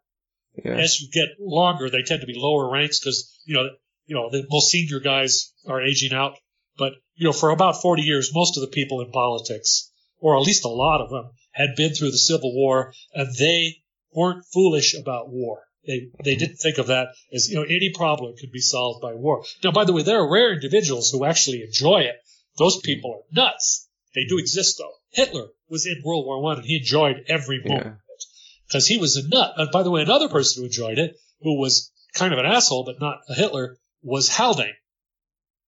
Haldane was notorious in his in his uh, unit because he liked blowing up Germans. He would take all kinds of risks, did them very intelligently. Mm-hmm. But he kept doing it, and uh, uh, his commander said, he is the bravest and dirtiest officer in my army. uh, he was always, you know, sneaking behind enemy lines and planting booby traps and things. He was he was a dangerous guy. But that's a very very few people after World War One enjoyed it. But apparently, but that piece didn't last too well. It was only, you know, twenty years. Mm-hmm. Uh, but uh, but the Napoleonic War is a good example of where everybody for a long time said, let's be careful. Let's not. Right. Now, this is the last thing we want. I mean, Napoleonic Wars went on for twenty years, basically, on and off, mostly on. Mm-hmm. And uh, and Turkin claims that other times in history where you had real serious stuff, I would say after World War Two, there was also something like this. A lot of people said, well, you know, I sure don't want to do that. Yeah. Uh, and even people you think of as kind of ruthless. I would say the Russian leadership after World War Two for forty years. You know, they had all people, they got a pretty old leadership by the eighties, mm-hmm. but they said, uh, they still, they didn't remember World War Two as a whole lot of fun. Right. And, you know, they may have had their ambitions, but they were cautious about, uh, big wars. And, uh, for a long time, a lot of Americans had experience with that, of that sort. Harry Truman had been in World War One. Uh, he didn't like it. Uh, Eisenhower knew a lot about it. Uh, even now, truthfully, after a while, you're getting people mostly, well, I mean, Kennedy, you know, he probably didn't enjoy it when his P T boat got rammed by a destroyer, mm-hmm. unlike any other P T boat in the history of man. P T boats go sixty miles an hour. Uh, but, uh, uh, you know, I don't think he was trivial about it. Uh, Johnson had not really been very involved in a war, but, you know, I'm still, you know, some of it's also just listing everybody else you know. Mm-hmm. Uh, Nixon also, Nixon wasn't actually in combat. He was doing logistics stuff in the Navy, like, you know, half of people do. But I don't think he came away saying, yes, this is fun and exciting. I don't think, you know, he was scared of it. By the way, nuclear weapons may help you be scared of it. Mm-hmm. Gerald Ford was a veteran. Uh, I guess he was, uh, the last real veteran of World War Two who was, uh, but, you know, you know, for a good long time, you have a lot of people saying, let's not. You know, unless we don't have any choice at all. Uh, and, uh, I can think of other things like that. We were about to invade, uh, uh, uh, some of this is more personal. We were about to invade Iraq, and Jacques Chirac, who was prime minister of France at the time, he'd been one of the guys drafted to, as a young man to fight in Algeria, mm-hmm. which meant he was sitting around, you know, torturing Algerians to try to get them to stop being guerrillas and stuff. And he didn't enjoy it. And he talked to Bush. He said, don't. However, that was his experience, not Bush's, and Bush didn't listen. And that's also the other lesson of history is by generation, by two and a half, it's yeah. not remembered. You know, like, to what extent do people read books and take the history seriously, you know, in their gut as a feeling of what can happen? The answer is they don't. They could, but they seldom do. Uh, yeah. So, like, you know, like, during World War Two, when lots of massacres were happening between the Germans and the Japanese and the Russians, there are all sorts of people who say, well, that could, people couldn't be like this. This is, you know, people are better than that. I said, well, Mongols weren't. Or you start going through the list of other people who weren't. Uh, uh, That's what when Churchill said Hitler was more like Genghis Khan than Kaiser Wilhelm, right? He famously said that. He was right. I actually yeah. I heard that quote, but it's true. By the way, Kaiser Wilhelm was starting to edge in an unpleasant direction, but he hadn't gone very far. Mm-hmm. I mean, by that I said there were times which they had captured a whole lot of Russian troops uh, in the early days of the war, in the Battle of Tannenberg, and, mm-hmm. you know, when the Russians had invaded East Prussia, and they got beat by better organized but you know uh, outnumbered Germans. Mm-hmm. They had a lot of prisoners, and there was talk. Well, couldn't we just let them starve to death? No, they didn't do that. But high up people were talking about it, which is odd. Yeah. I mean, it should have been something that no nobody would do. It was against all the treaties and stuff, and people, and they weren't at the edge of starvation. But the Kaiser said, "Well, why don't we just let them starve?" Mm. I said, "Well," and everybody else said, "Well, no, because you're an asshole." uh, and he said, "Okay." Uh, but there were things like that that were going in a direction that was unhealthy. They didn't go real far in World War One, but you know, even things like poison gas. Poison gas had been talked about in earlier wars. It was possible. Uh, people talked in the Crimean War about using poison gas. They figured there must be some way to do it. And here's two things that happened. They talked about it to the Duke of Wellington, who was, you know, the, the prime minister at that time, or yeah. part of that time. He said, two can play at that game. Which is, he said, look, we'll just end up poisoning each other, and it won't make this, anybody win. It's just instead of losing a leg, you'll lose a leg, and you'll be coughing for the rest of your life too. In other words, it won't change the winner or right. even the length. It'll just leave a lot of people miserable. And he was right. That's all it did in World War One. I. I, I I've, I met people in the nineties who were still suffering from, you know, very old guys. Mm-hmm. Uh, who still, their lungs were hurting still from gas exposure in nineteen eighteen. Oh. Uh, but they asked somebody else. They asked Michael Faraday, you know, mm-hmm. a supreme experimental physicist. And guess what his answer was? What? I won't do it. uh, uh, which is apparently not the typical reaction today. But, you know, in World War One, it was actually a chemist pushed it. Fritz Haber? Yeah. Fritz Haber had come up with the method of making artificial nitrates, which were essential for Germany because they could no longer import them, and they needed them for fertilizer and explosives. So he's a big guy. You know, he's mm-hmm. the guy who let the war keep going. Uh, he's important to Germany. So he has influence. And he said, what I think we should do is make poison gas. Maybe we could win the war with it. But, uh, but you know, the only way you do that is if you use a lot of it, and it's a surprise. It's decisive. Nobody's yeah. ready for it. But, you know, nobody ever does. Well, we'll try a little. Then we'll try a little. And after a while, even when we try it, you know, like you'd say, we have one hundred thousand troops behind it, ready to take advantage of it when it works. Mm. You know, you want to cash in. But people right. don't usually do that. And they didn't in this case. They said, yeah, it caused sort of a dent in the front for a couple of hours. And it hurt a bunch of people. And other people came up with, you know, short-term ways to protect themselves, like a wet cloth. That worked a little bit, and then they later had gas masks everywhere, and, and, and you're just poisoning each other, but it's not winning the war. Uh, so, you know, the sort of things that you do in a game, people seldom do it. You know, like you said, I can, you know, I can make this could be the move that makes me win. Mm-hmm. People, even such things can exist, but people seldom do them because they're they're not that decisive. Like for example, early in World War One, you want the best thing to do for the German battle fleet to do? What? Just to... to go out and fight. The odds yeah. were against you, but not overwhelmingly. The Germans had better guns. They had fewer mm. ships, but they had better guns, better mm. signals, better aiming. Mm. The point is, so what if there's only a forty percent chance of winning? Well, what's the chance if you have a superior foe and you just let it be lots and lots of little tiny battles that you lose most of? Yeah. You want yeah, to compress it into a single battle. Instead of many battles, you have a forty percent chance of winning. You want one battle, you have a forty percent chance of winning.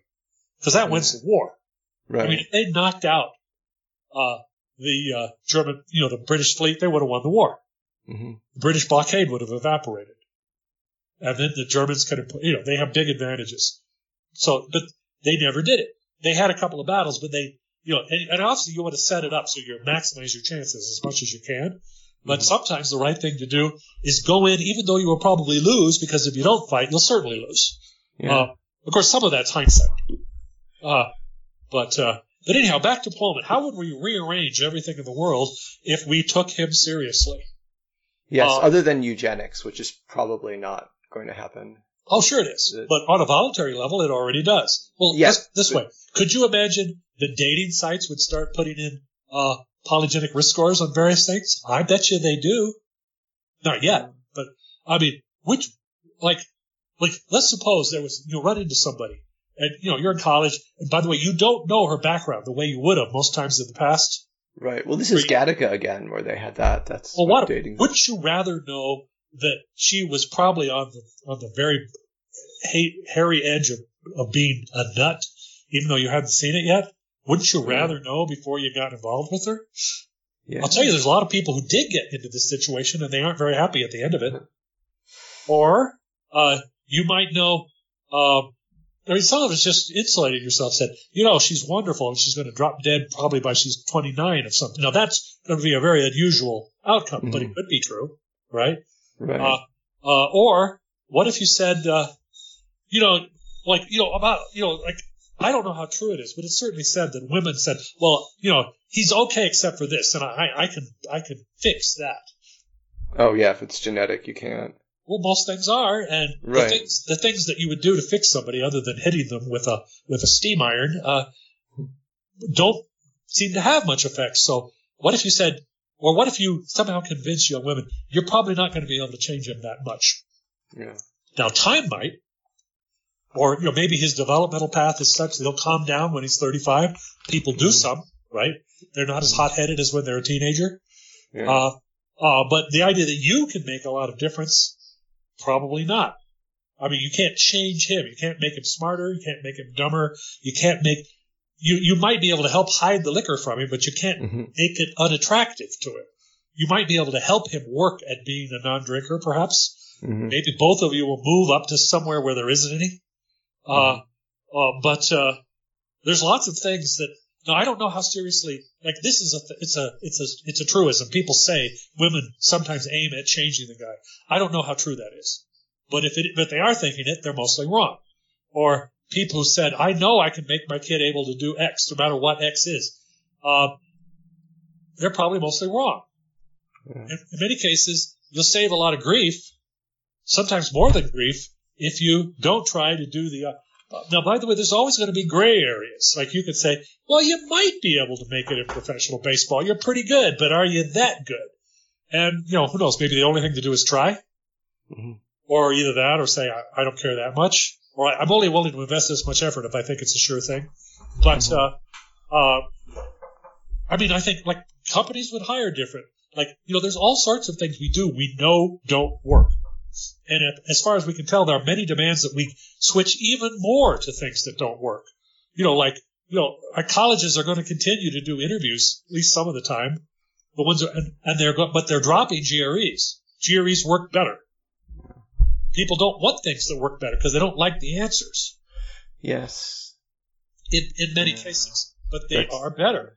Uh, yeah. uh, if you were hiring, you know, like uh, I remember Kaplan saying, well, you wouldn't want to have somebody. Like, you wouldn't want to hire somebody who puts his S A T on his resume because people don't put the S A T on the resume. Now, would it be useful information? The answer is yeah, moderately so, yes. But but it might mark him as a nonconformist. Right. I mean, for all I know, if he pointed out that he'd saved North America by putting his finger in the dike, that would prove he was a nonconformist. You don't want to hire that sort of guy. There's no telling what he'll do next. Uh, I mean, getting the Congressional Medal of Honor marks you as a nonconformist. But for all I know, the average one is less good. Right. Uh, at, you know, maybe he does what he thinks needs to be done and doesn't obey orders. Uh, uh, I have heard of guys uh, who, in World War Two, for example, did extremely daring things. Like mm-hmm. some of the guys who were in the S A S. Mm-hmm. And some of those, and by the way, this is true of the S A S today, some of those guys don't adjust terribly well to civilian life. Like they might say, well, where can I get a similar thrill? I said, I'm going to have to be a professional bank robber. There's nothing else. Or I read about some guys who were in the S A S. and they were taking the train home from somewhere, and one of them got killed. They said, why? We were bored, so we started crawling out the window of one side of the train and crawling over the roof and back in again because we didn't have anything else to do for a few minutes. They were people who loved excitement, but it's actually a bad idea to crawl around on the roof of a train while it's moving. Yeah. At high speed. Even worse if you happen to run into an electrical line dangling down above it or something, which I, I think is how the guy got killed. Uh, mm-hmm. But, uh, uh, yeah, sometimes this happens. Uh, uh, there have been guys who were fantastic soldiers that had a tendency to get arrested for, for violence in civilian life because that, because they were violent. Uh, but, but yeah, every job this could be useful in. Yeah. Now, not that, always fantastically, but often at least moderately. Yeah. Um, you could, you could have a computer algorithm that could give you a little career advice. You could also find out what jobs you'd be better at and what you'd be happier at doing. We could have an app that, uh, you could put it, you could type in a few numbers, and we could come up with a genetic estimate of the, uh, of the, uh, of this risk score, the polygenic risk score, uh, for, you know, like the girl you're thinking of, you know, how smart are your and her kids likely to be? Yeah. Well, I think it would also really help for the practicality of education. I mean, if you could find you're, you're really suited to be a doctor and you take a lot of biology, you don't worry about physics or, you know. Well, the other thing, the maybe, problem is much of this will be unacceptable truths. That there will except be accept- it'll also be useful, though. I mean, parents that take advantage of this will be able to give their kids an advantage. Organizations that take advantage. Like, like yeah, here's something. So, what if I made a polygenic risk score for being an efficient uh, soldier? Which involves a number of things, but still you could add it up, right? There right. could be a poly- there could basically be a polygenic risk score for anything. So this is something saying these guys, you know, they're physically in pretty good shape, they're smart enough, they have some initiative, they cooperate well, they're brave. Right. And I said you could pick an A-League group not just based on experience. Experience is expensive. I mean, you maybe already have to have a war to do that, right? Uh, but what it means is you could take a bunch of Italians. And then you pick all the guys who are at least one and a half uh, standard deviations above average in constructing your infantry unit, mm-hmm. and you can swear at the end that they were Germans. By the way, that's not a joke. You can do it. Uh, and you know in advance. Uh, at least, you know, you want to test all these things, but yeah, you could do it. Uh, there's all sorts of things you could do. I mean, it would also. I mean, it would save a lot of stress. Like in, in China, apparently, you take one test at basically the end of high school that determines your destiny. It would be so much less stressful if well, this thing could be people, more accurate. Yeah, it'd be more accurate, and you could have much better childhoods. You use a combination of whatever test you're already using and this. You get better answers if you use all the information that's available. Uh, for example, there are things this test doesn't show, which is the number of private bad mutations you have. Like, what if you happen to have a lot? You know, you're The, the ones they're measuring, the common variants, you look good, but you might have some you know, rare bad stuff. In a better oh, world, we would know that. Or what if you didn't look spectacular, but you had almost no rare bad stuff? You might actually be very good. And like these tests are not perfect. There are several ways you can improve them. When you do practical tests, like uh, can we give you the job and see if you can do it, that mm-hmm. counts. It has some validity. Uh, The point is you can build your ability if you use several tools. This one has certain advantages because you could use it like on very early. Mm. It, uh, you could, uh, uh, I mean, some of these, like, you know, having to do the job for six weeks is expensive compared to a genetic test. Right. Uh, yeah. Or, you know, taking him as an intern for six months or something. Uh, like I remember an interesting story of an intern that in a sense didn't work out. This guy was a lawyer and he was an intern for a guy named Jim Garrison, who was had a conspiracy theory that a bunch of loss of uh, of uh, oh, what's the town? Uh, uh, New Orleans, the main town mm-hmm. that uh, that a bunch of homosexual guys in New Orleans had plotted to kill Kennedy. Uh-huh. No, I never have understood how this was supposed to work, but that was the theory that Jim Garrison was working on. One of the witnesses.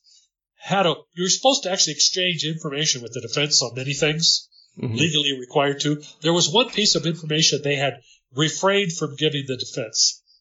Mm-hmm. That was one of the witnesses that was, you know, favoring this case was insane. Well, that's There was a simple way to detect his insanity. You would ask him, do you fingerprint your children every morning and night?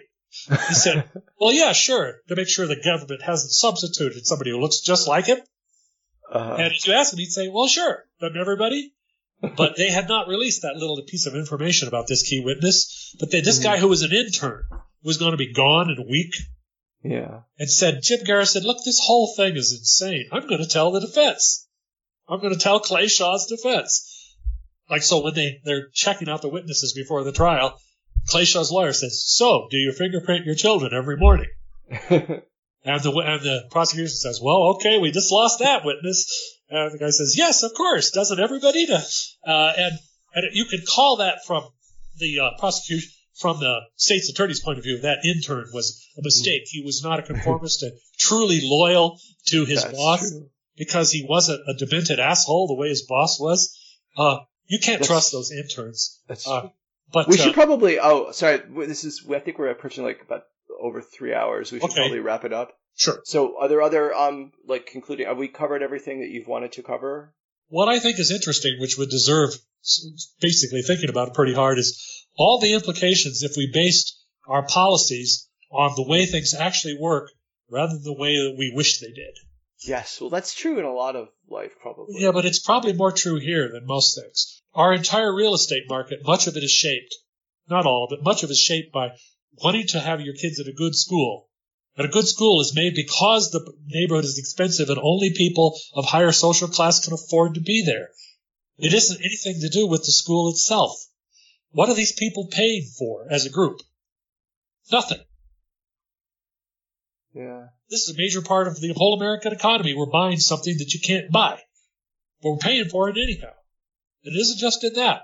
How many companies are hiring people significantly suboptimally? Because, like, there are things that you could use that people used to use. Like, you could use information on how the guy's relatives did in hiring, but th- but no one ever does, right? Except on a very informal level. Right. Like, for example, if If that geometry teacher of mine had wanted me to, oh, I don't know, help him with his books or something, he would have said, yeah, you might be able to do it. You know, his mom was pretty smart. But, you know, that's about as far as it goes. No, does uh, does any big, like, does Google do this? No. Well, Google's behind the times, as is everybody well, else. I think, yeah, I think once we start getting better um, results from these polygenic risk scores and they start having more real-world correlates, people, some companies will, at least outside of the United States.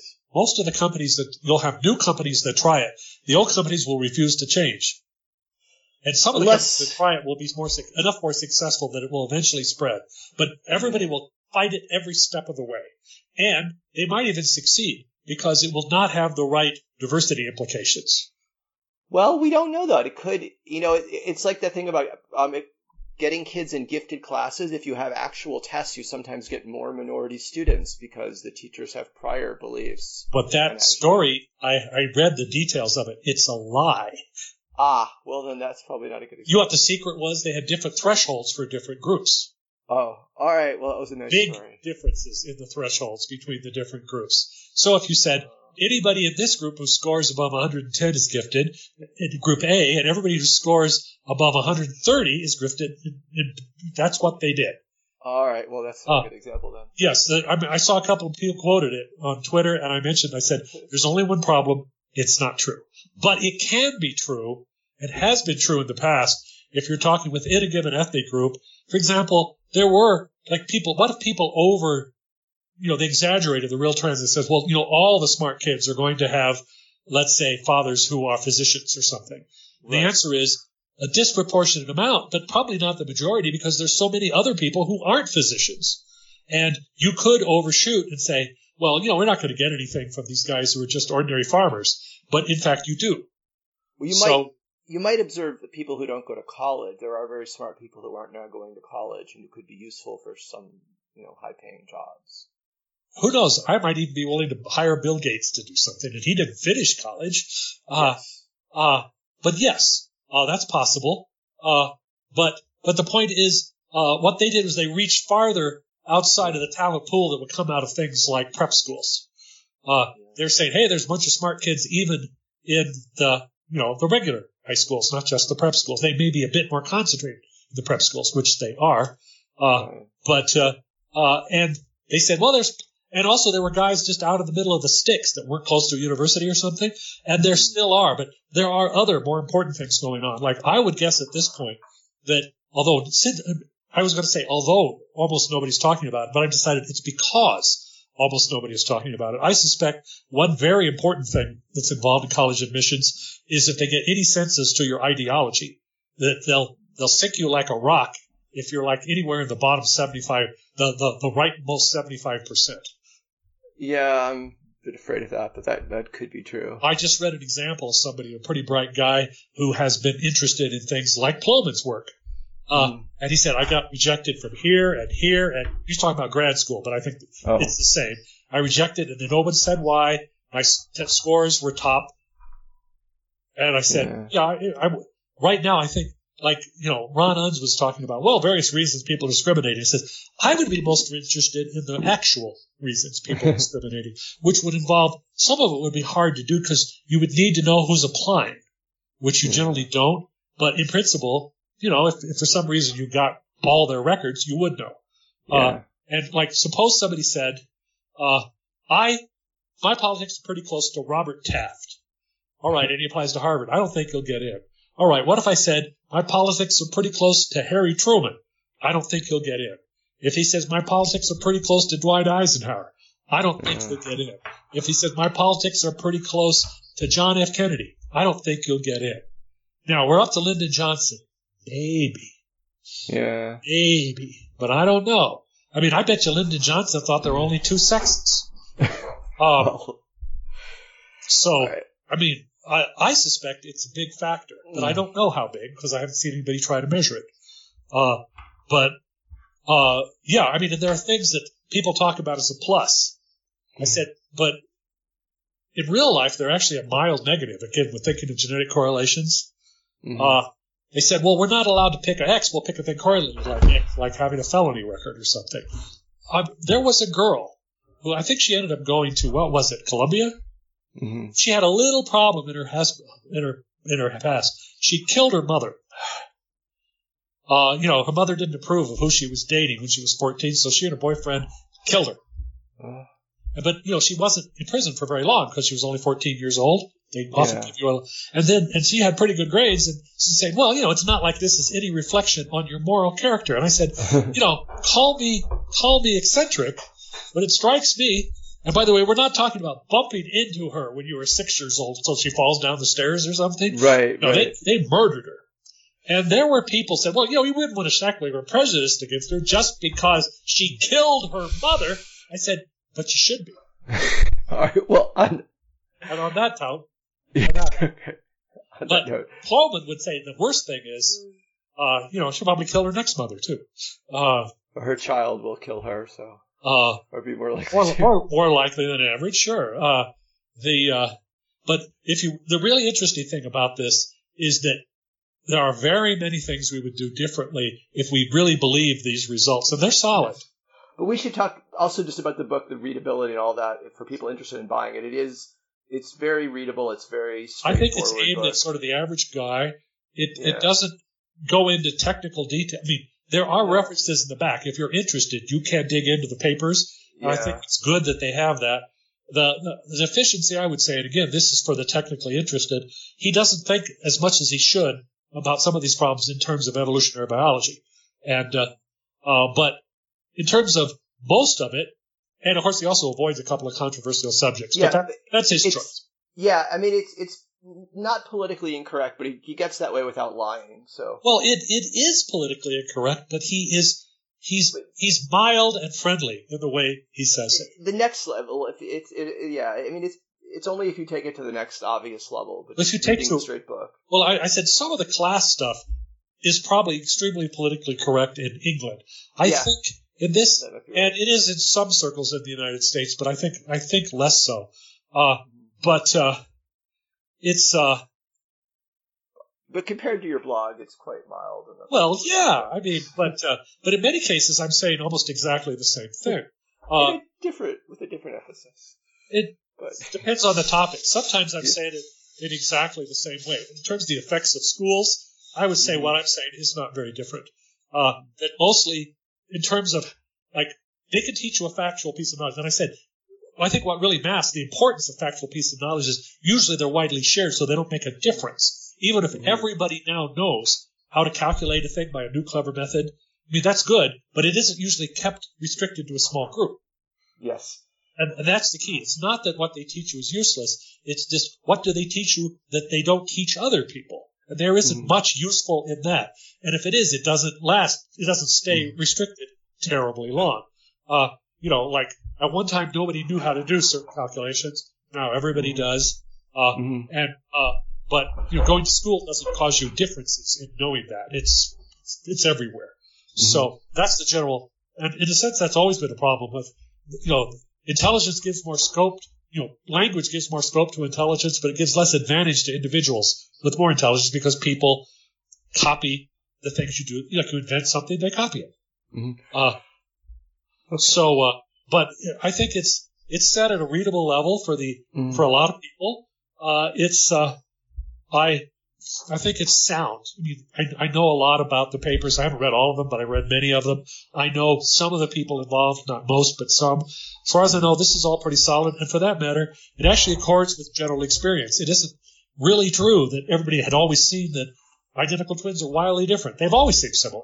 It, yeah. You know, families always seem more similar than, you know, random people you pulled off the street.